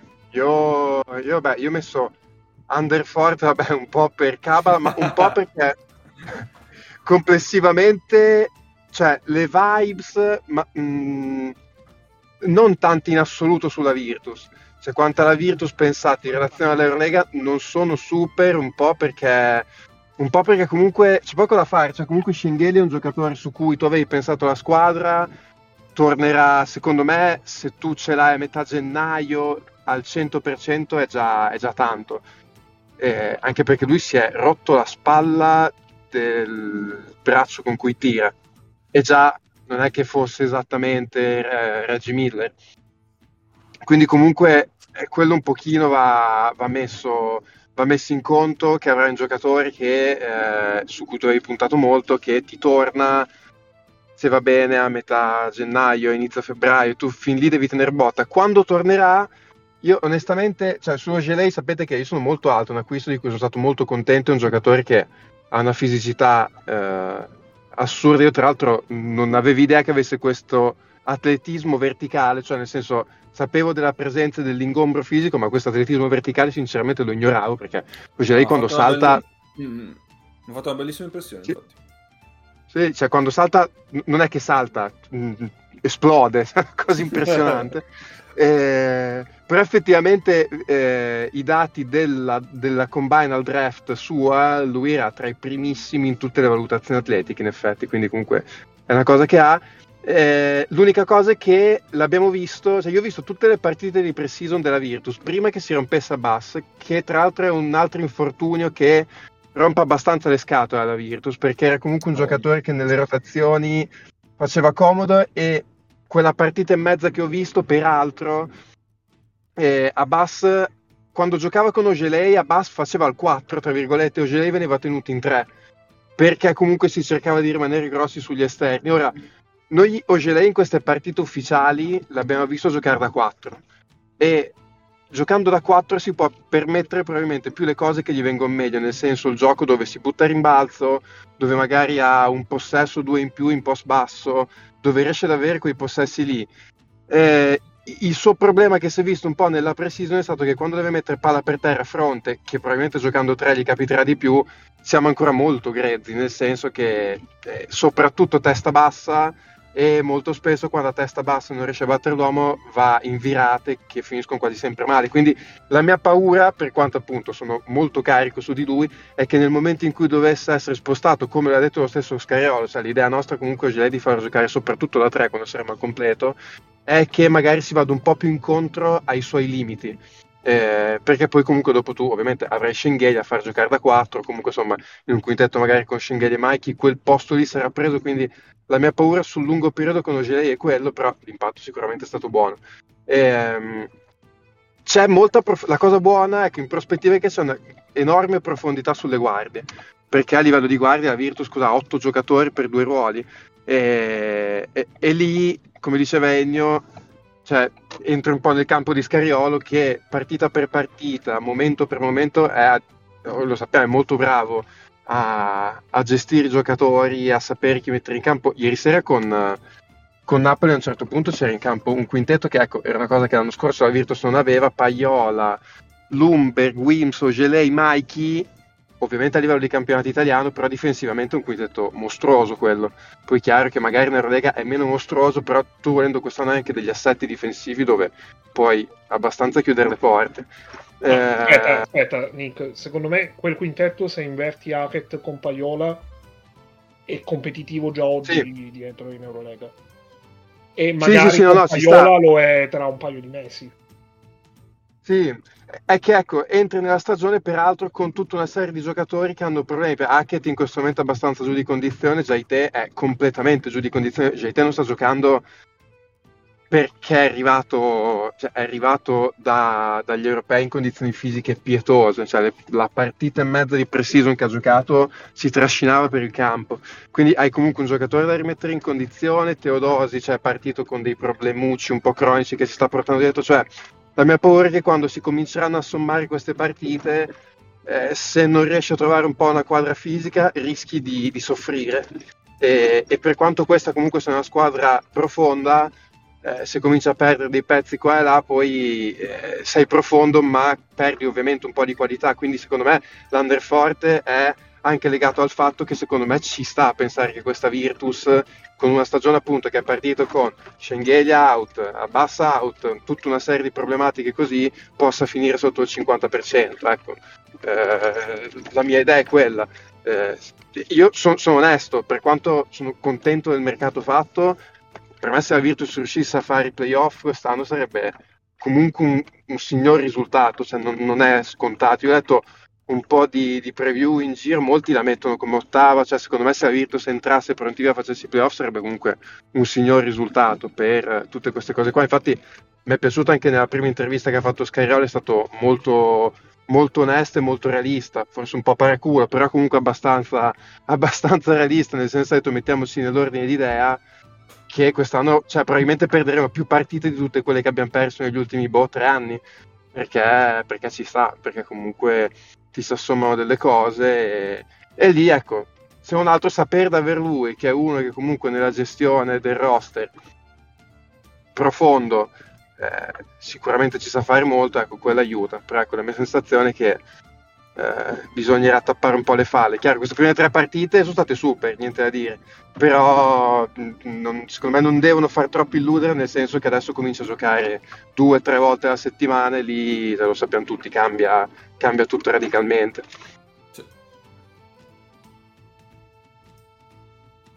Sì, ecco, che per me, diciamo, questo ultimo punto di Nick era principale, mi sono sentito dire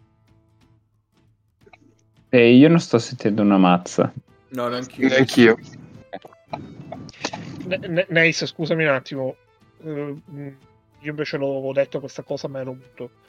Eh, Nick, secondo me, sul punto di JTE, che mm. poi secondo me è stato tagliato e gli è stato preferito Fall anche per questo, dai 12 sì. dell'europeo, e ti aiuta... È mossa tra l'altro con le, beavo. Eh. Ti aiuta nel breve periodo il fatto che eh, Mikey è bello in palla.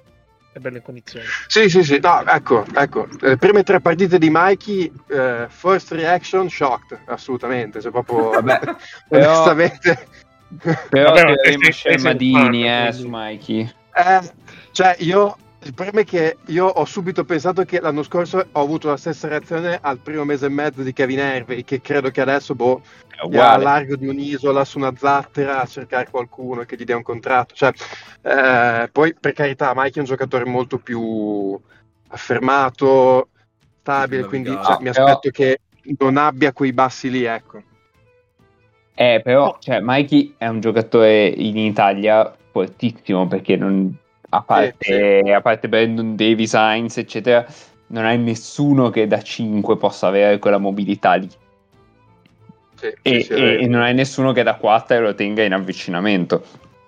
Invece, Esatto. quando, quando quelli che sono i suoi vantaggi diventano i suoi limiti, eh, Esatto. poi, poi inizia a essere peggio. Eh, ma voi siete così sicuri che la difesa al ferro della Virtus sia elite? Perché Ennio ti, ho visto, ti ho visto molto alto, però, cioè, anche qua, tu- tutti che devono droppare questi. Secondo me, Paco, possono- Mikey, no, secondo me, secondo me- secondo me non devo sono dire elite. che... Mhm. Aspetta, secondo me non Cioè, sono elite, ma impediscono, cioè non ne soffrono troppo perché possono evitare che si arrivi a quel punto troppe volte. Perché ti aiutano, cioè eh, Eh, incidono prima. Però, però dipende, cioè, dipende, nel senso, devi giocare con i quintetti mh, Cioè, mi, Appunto. sembra l'Italia, mi sembra l'Italia. Eh, Hackett, cosa- Paiola, Wims, cioè, co- con questi quintetti qua, se metti, se metti uno, un creatore in attacco, eh, hai, un, hai un bel buco dietro su, su questa situazione, cioè lo stesso Teodosic. eh, Eh, ma ne eh, hanno, ne hanno mille. Eh, ma infatti Eh, poi... capito, però o fai uno o fai l'altro, cioè mh, non hai il mix di un giocatore così. E con, con dei lunghi che non, secondo me non mettono piede fuori dall'area è un problema questa cosa.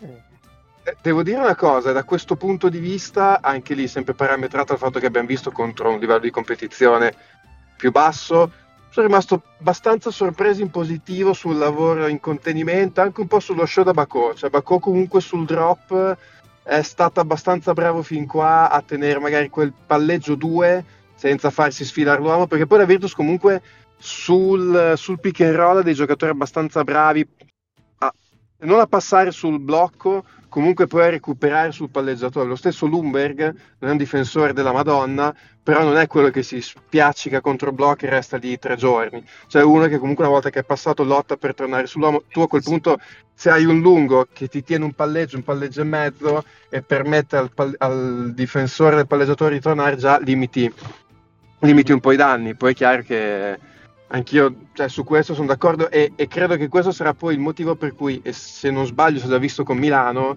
avrai momenti in cui dovrai fare Gelei 4 e Mikey 5. Che, che, ecco, è una di quelle cose che un po' mi spaventa perché a livello di campionato italiano funziona che è una meraviglia, a livello Eurolega eh, non te lo puoi permettere contro tutti, ecco. E, e l'altro problema, secondo me, è che manca un po' di creazione davanti. Ehm, perché Hackett, eh, sì, però, però Hackett è 87, quindi sta andando, sta andando un po'. Eh, Paiola non è a quel livello di creazione.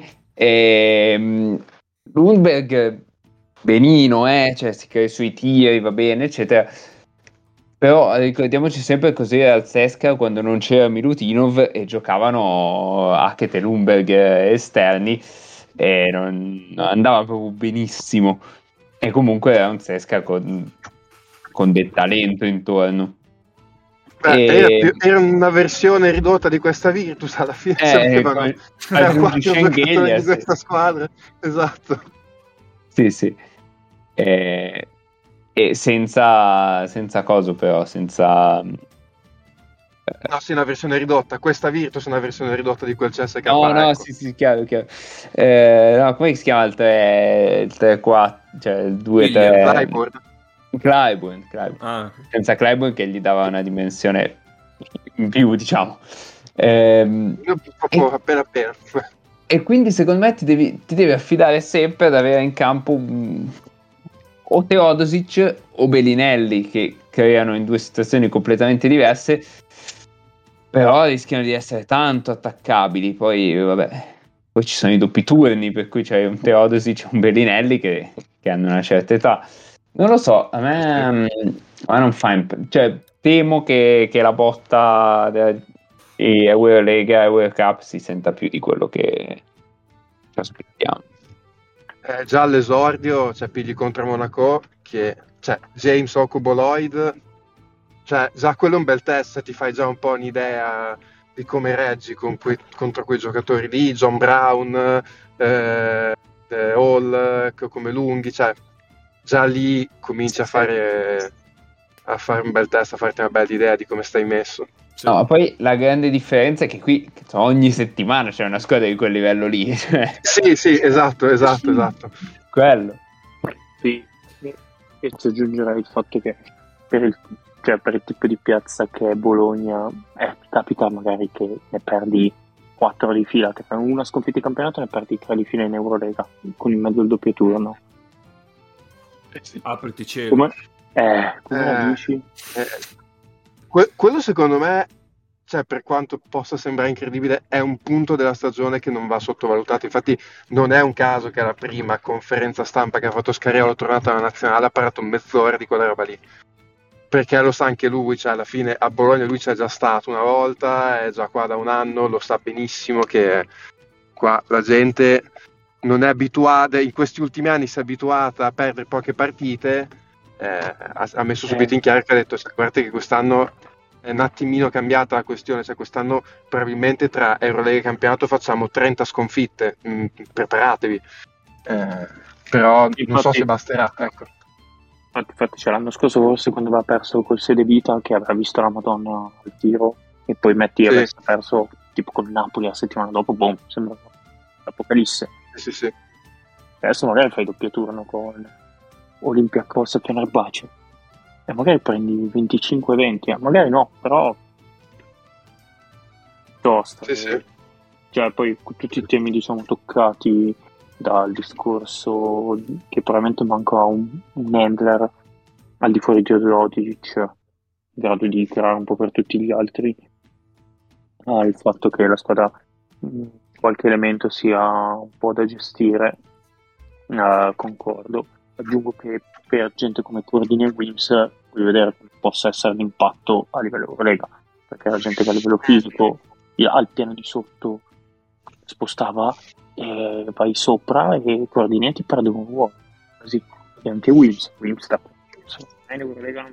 Quante Eh, cioè, anche, anche il fatto stesso che Cordinier, eh, poi un altro è che il taglio della Francia non l'ha passato, eh, un altro che è stato mandato a casa, cioè comunque per carità la Francia era una nazionale super competitiva, eh, però eh, tu hai un giocatore che quando c'è stato da dire ok i 12 con cui andiamo a fare un europeo, che bene o male cioè, è quel livello lì, eh, te l'hanno mandato indietro, quindi sono d'accordo, cioè, sono tutti, sono tutti quanti dubbi che ti porti dietro. e, e- e vediamo.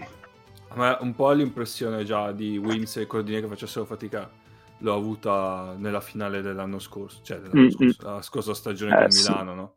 Che lì già... Sì, sì. Cioè alla fine No, ma Wims... soprattutto Cordinier, secondo me. Cioè, Sì, sì, sì, sì, sì, sì. Però. Cordinier non gli entra in due tiri, diventa un giocatore, non dico inutile, ma Sì, beh, quasi. insomma, è abbastanza a rischio. Eh, Eh. dovrei- se, Cordinier, quel fisico lì, quell'atletismo lì, avesse il QI di Wims, perché secondo me Wims è un giocatore che magari sbraga meno, anche se l'anno scorso, cioè anche in un momento in cui non fa canestro, Wims è un giocatore che magari sta un po' meglio in campo, delle due sa un po' come nascondersi. Mi sembra un giocatore che a livello di compressione di pallacanestro forse un po' sopra, però gli manca un po' magari del, della- del fisico di, di Cordinier, che comunque ha un'esplosività assolutamente di alto livello, però ne parlavamo anche l'anno scorso durante le finali, c'è un giocatore che soprattutto sulle letture è, è molto elementare, cioè vedo, vedo una finestra mi butta al ferro, e buona, cioè Sì, sì, solo sì. quello, quando vedo il ferro vado al ferro e basta, non vedo uno scarico, non vedo nient'altro, quello lo- non te lo puoi permettere, devi, dovrà crescere da quel punto di vista, se no sarà un problema. Se no culo strisce. Eh, mi sa di sì. Poi ecco, la- l'altro, l'altro discorso che comunque la Virtus alla fine lo pagherà e qui torniamo all'estate, il discorso Polonara.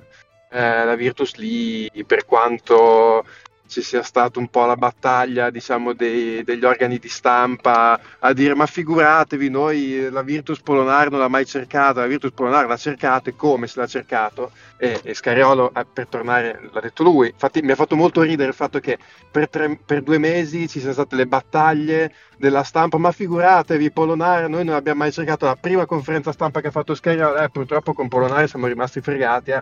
meno male che non avevamo cercato, vabbè. E, e- e- e lì secondo me non era ne- neanche tanto per una questione di Eurolega, perché comunque appunto eh, per la sola Eurolega la Virtus magari la profondità ce l'ha anche, però appunto l'alternanza campionato Eurolega aver Polonara ti spostava anche perché dietro a Mike Ogelei adesso e quando sarà Schengelia eh, c'hai Menalo che giocava 10 minuti di media la Stella Azzurrina 2 l'anno scorso, bel prospetto e tutto, però lì oggettivamente sono un po' cortino. Tra l'altro è Nick- tutto un programma, Menalo, eh. Nick, No, però- però- sempre. No, Mhm. vai, scusami. No, no, cioè, a lunga scadenza, però non è un brutto giocatore. eh. No, no, è il nome, è il nome che mi... Ah, sì, no, beh, vabbè, fantastico. Platano picchiatore se ce n'è uno. Assolutamente. Menalo. Eh, ricorda sempre, ricordate sempre che la volpe che non arriva all'urba dice poi che è acerba. Quindi, Eh, infatti. Sì, sì. E non so, la vera garanzia della, della stagione comunque di, della Virtus è Stariolo, perché comunque sa, anche proprio come in questa conferenza stampa inizio stagione, cioè, sa che, che cosa succede durante l'anno e ha capito che piazza è Bologna, quindi se ci fosse un altro, probabilmente saremmo stati ancora più bassi. è, è lucido in un contesto dove essere lucido è fondamentale per sopravvivere. Perché Sì.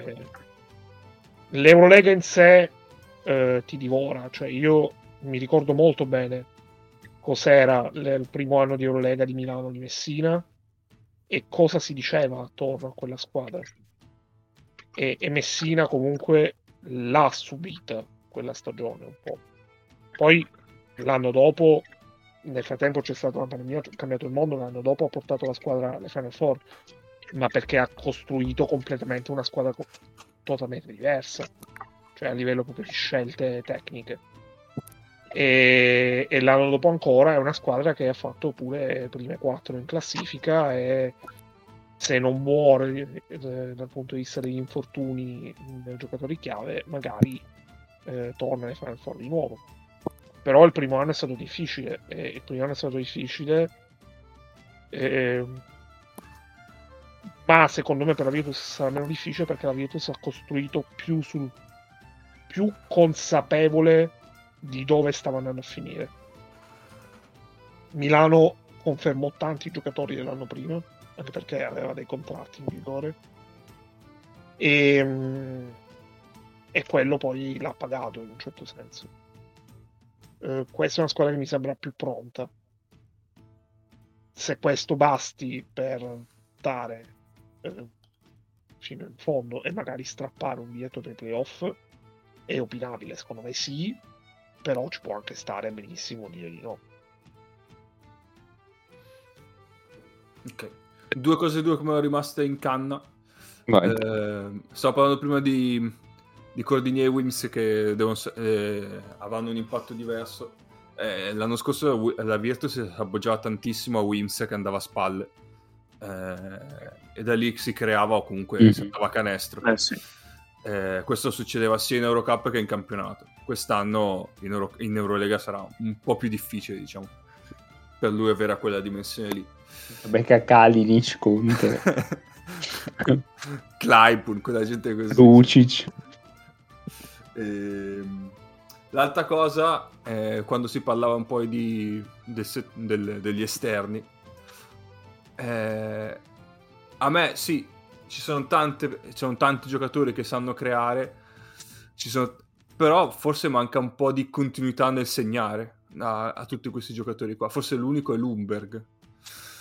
Sì. Eh, gli altri sono tutti più o meno ondivaghi, sia il tiro che proprio nelle- nel mettere punti. Non dico all'interno della partita, ma cioè proprio tra, tra una partita e l'altra.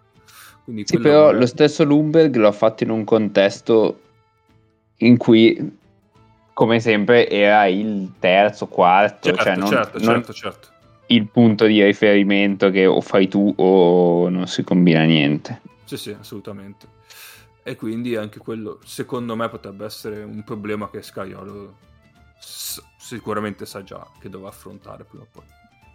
Però, Infatti Lumberg quest'anno, un'altra secondo me delle chiavi della stagione della Virtus sarà se Lumberg riuscirà a fare un salto, a diventare una prima opzione, a- Sì. che ti fa, la metto proprio, sulle- proprio sui numeri, 15 punti a partita per tutta la stagione, cioè, eh, è, secondo me è stato preso facendo quella scommessa lì e appunto sono d'accordo la questione del, del fatto di una squadra un po' ondivaga al tiro da tre è poi il motivo per cui Bellinelli probabilmente avrà quei 10, 12, 15 minuti tutte le partite perché nei momenti in cui, Pensavo dicessi di in cui troppo. non fai canestro come?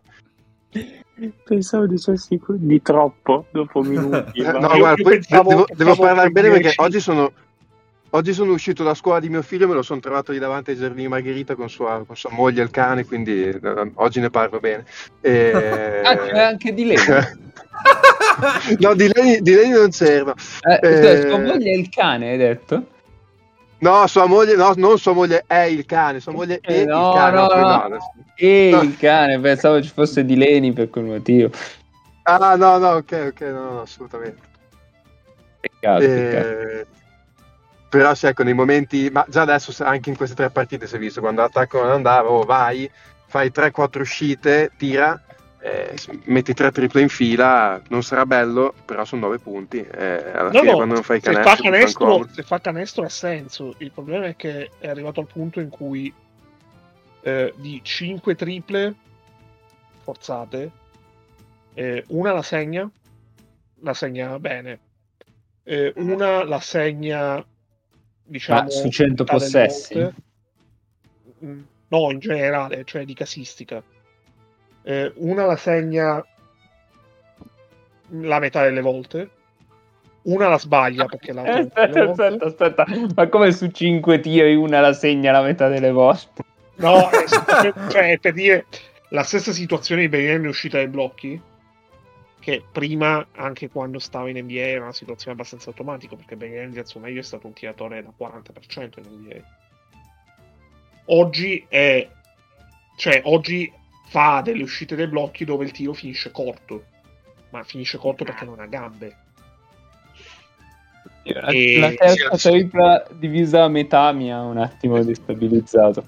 E al di là del fatto che è veramente offensivo vederlo difendere, nel senso che proprio offende gli occhi, eh, Offende il me concetto di se difesa. non, eh, se non fa canestro, che, e comunque, cioè, io ovviamente esageravo, Bellinelli minuti ne avrà, ed è anche giusto ne abbia per il motivo che dicevi tu, però se non fa canestro è veramente da, da buttare Ah, no, beh. panchina. Cioè, non farlo Lui, lui adesso è, è il classico giocatore che lo prendi, va in campo, mi sta in campo 5 minuti, 10 minuti, fai canestro, stai in campo, non fai canestro, vieni pure a sederti. C'è stata una scena bellissima nel finale della partita con Milano, dove Carello faceva i cambi attacco-difesa, no? A un certo punto, a can- nel finale, che la Virtus pare che fosse più 5 così, ha cannato un cambio, Bellinelli gli è rimasto in campo, si è visto Scariolo con le mani nei capelli, non hanno fatto in tempo a staccare l'inquadratura che c'era già l'uomo di Bellinelli al ferro che segnava. Cioè, è stato, è stato abbastanza impietoso. Poi è vero anche che secondo anche lì siamo inizio stagione, io ho visto tutta la pre-season, io ho apprezzato Teodosis che dopo la prima partita ha detto io la pre-season non la gioco. Bellinelli l'ha giocata in condizioni e con una voglia di giocarla che è più o meno la voglia che ho io da alzarmi il lunedì mattina ed è stato non un bello spettacolo, sono, mi fermerò qui. e, e la Perché- è pre-season, quindi eh, esatto. possiamo confermarlo. No, io non ho dubbi che lui avrà magari un paio di momenti che fa 20 punti, di cui 12 nell'ultimo quarto e te la vince. Cioè, è Sì, perfettamente nelle sue corde. Però se guardi la stagione nel suo insieme, ti, fa venire, ti farà venire voglia di strapparti gli occhi. Sì. Ma più in generale sulla Virtus, io non vedo il motivo per cui questi debbano andare ai playoff e il Bayern no. Eh. Cioè, allora, sicuramente la Virtus, eh, nell'o- cioè, guardi i roster, ci sono tanti bei nomi. Hackett, Teodosic, Lumber, Schengelia, eh, Cazzi e Mazzi, Bellinelli, cioè, a livello di...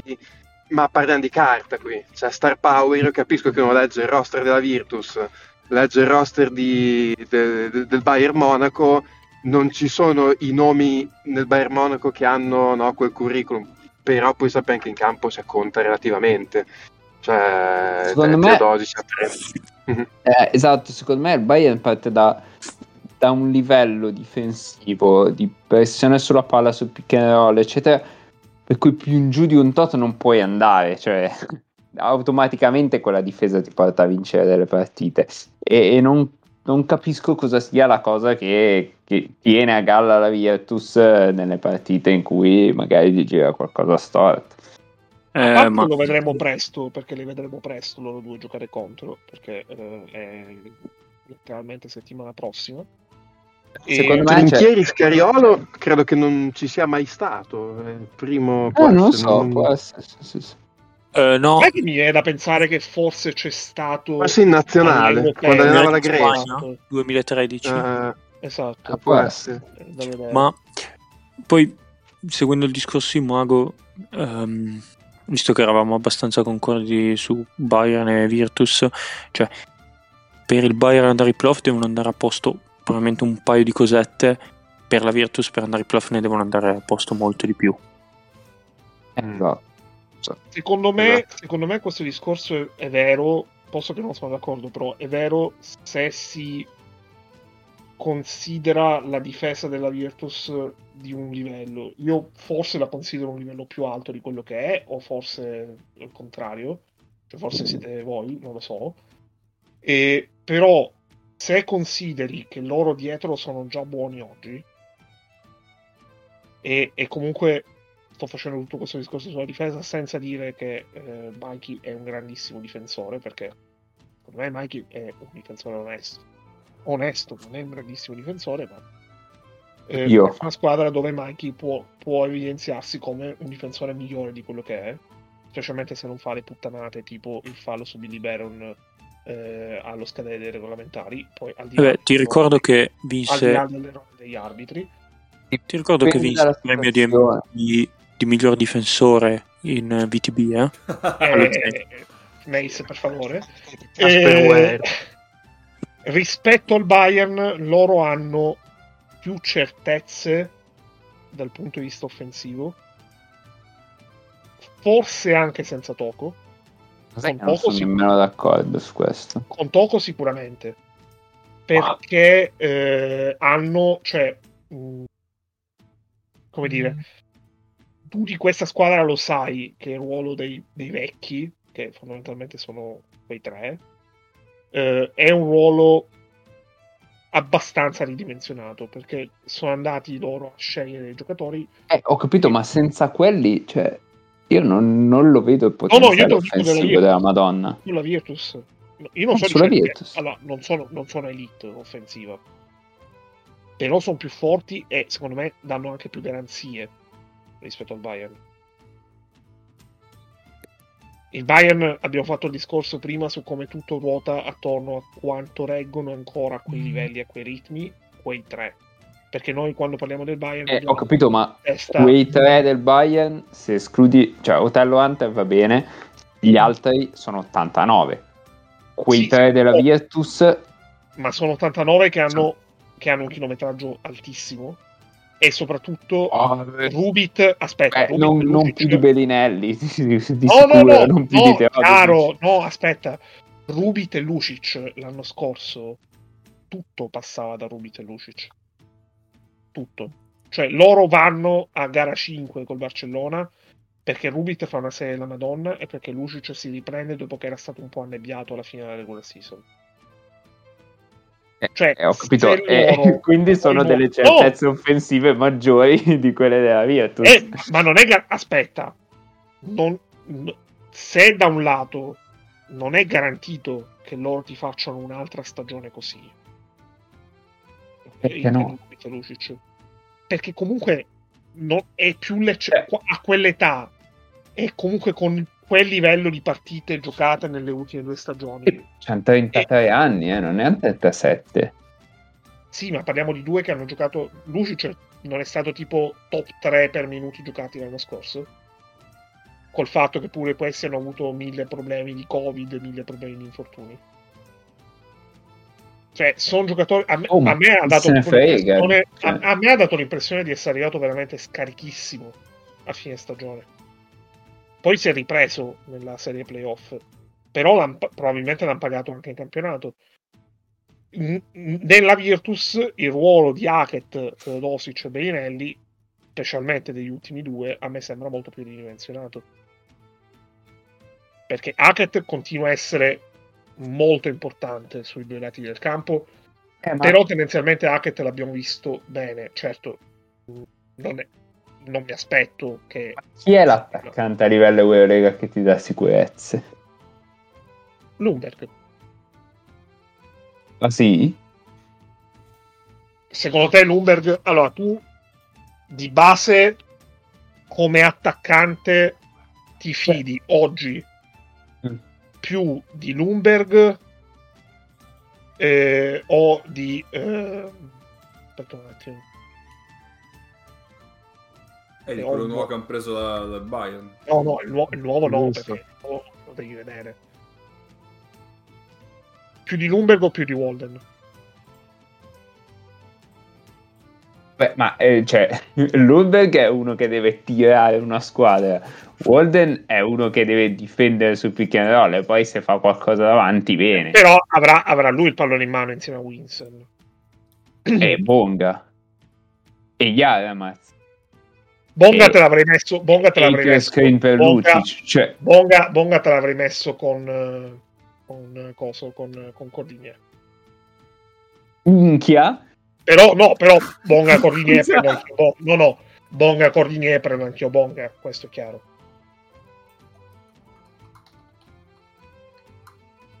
però tu me lo stai dicendo su Lumberg perché comunque su Lumberg il discorso è parametrato eh, a Teodosic e Berinelli giustamente Eh, cioè, il problema è che Lundberg deve farti il creatore per il creatore unico per boh, 20 minuti a partita.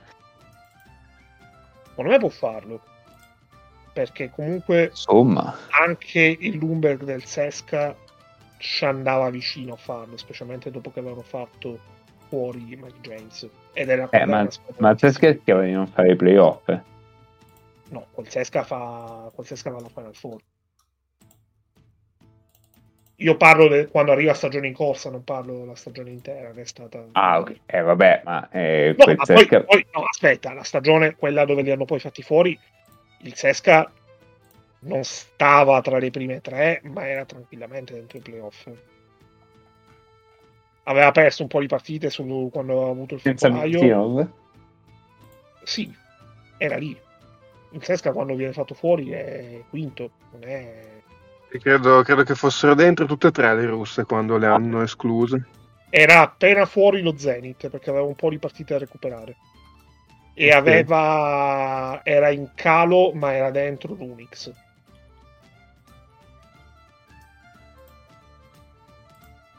Poi di partite da recuperare per il Covid.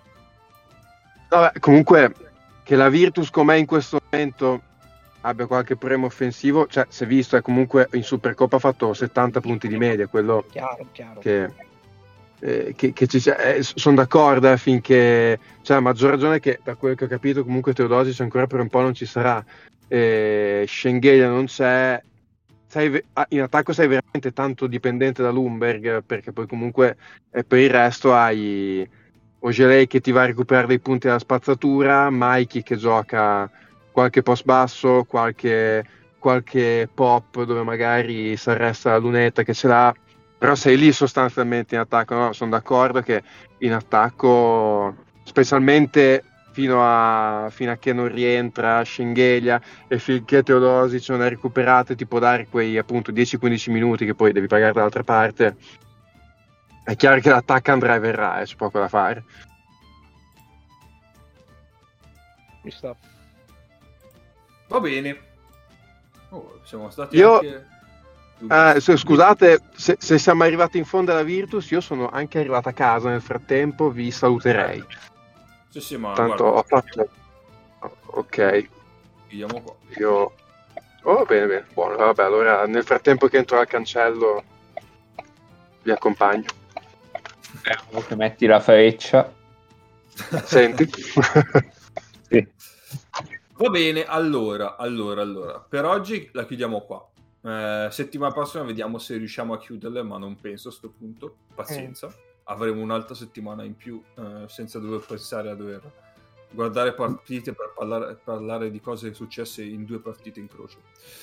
Eh, però, come appunto suggerisce la cosa, iniziano le competizioni questa settimana. Anzi, una è già iniziata che è la BTL. E poi inizierà anche l'Eurolega tra giovedì e venerdì. E quindi è tempo, è tempo di partite da vedere, ragazzi. Eh, finalmente. Andiamo Eh. quindi alla fine andiamo di una di BCL o due? Sì, una, una, una. Allora, consigliamo per mercoledì Sassari-Malaga in BCL. Giovedì Bayern-Fenerbace e venerdì Virtus-Monaco. Che direi che Bayern Virtus, specialmente alla luce del discorso che abbiamo fatto stasera, ci sta ancora di più. Sì, sì, sì. Eh, è un bel inizio, è un bel inizio. Va bene. Quindi direi che per oggi è tutto. Ci sentiamo settimana prossima. Stateci bene, guardate finalmente del basket giocato. E ciao.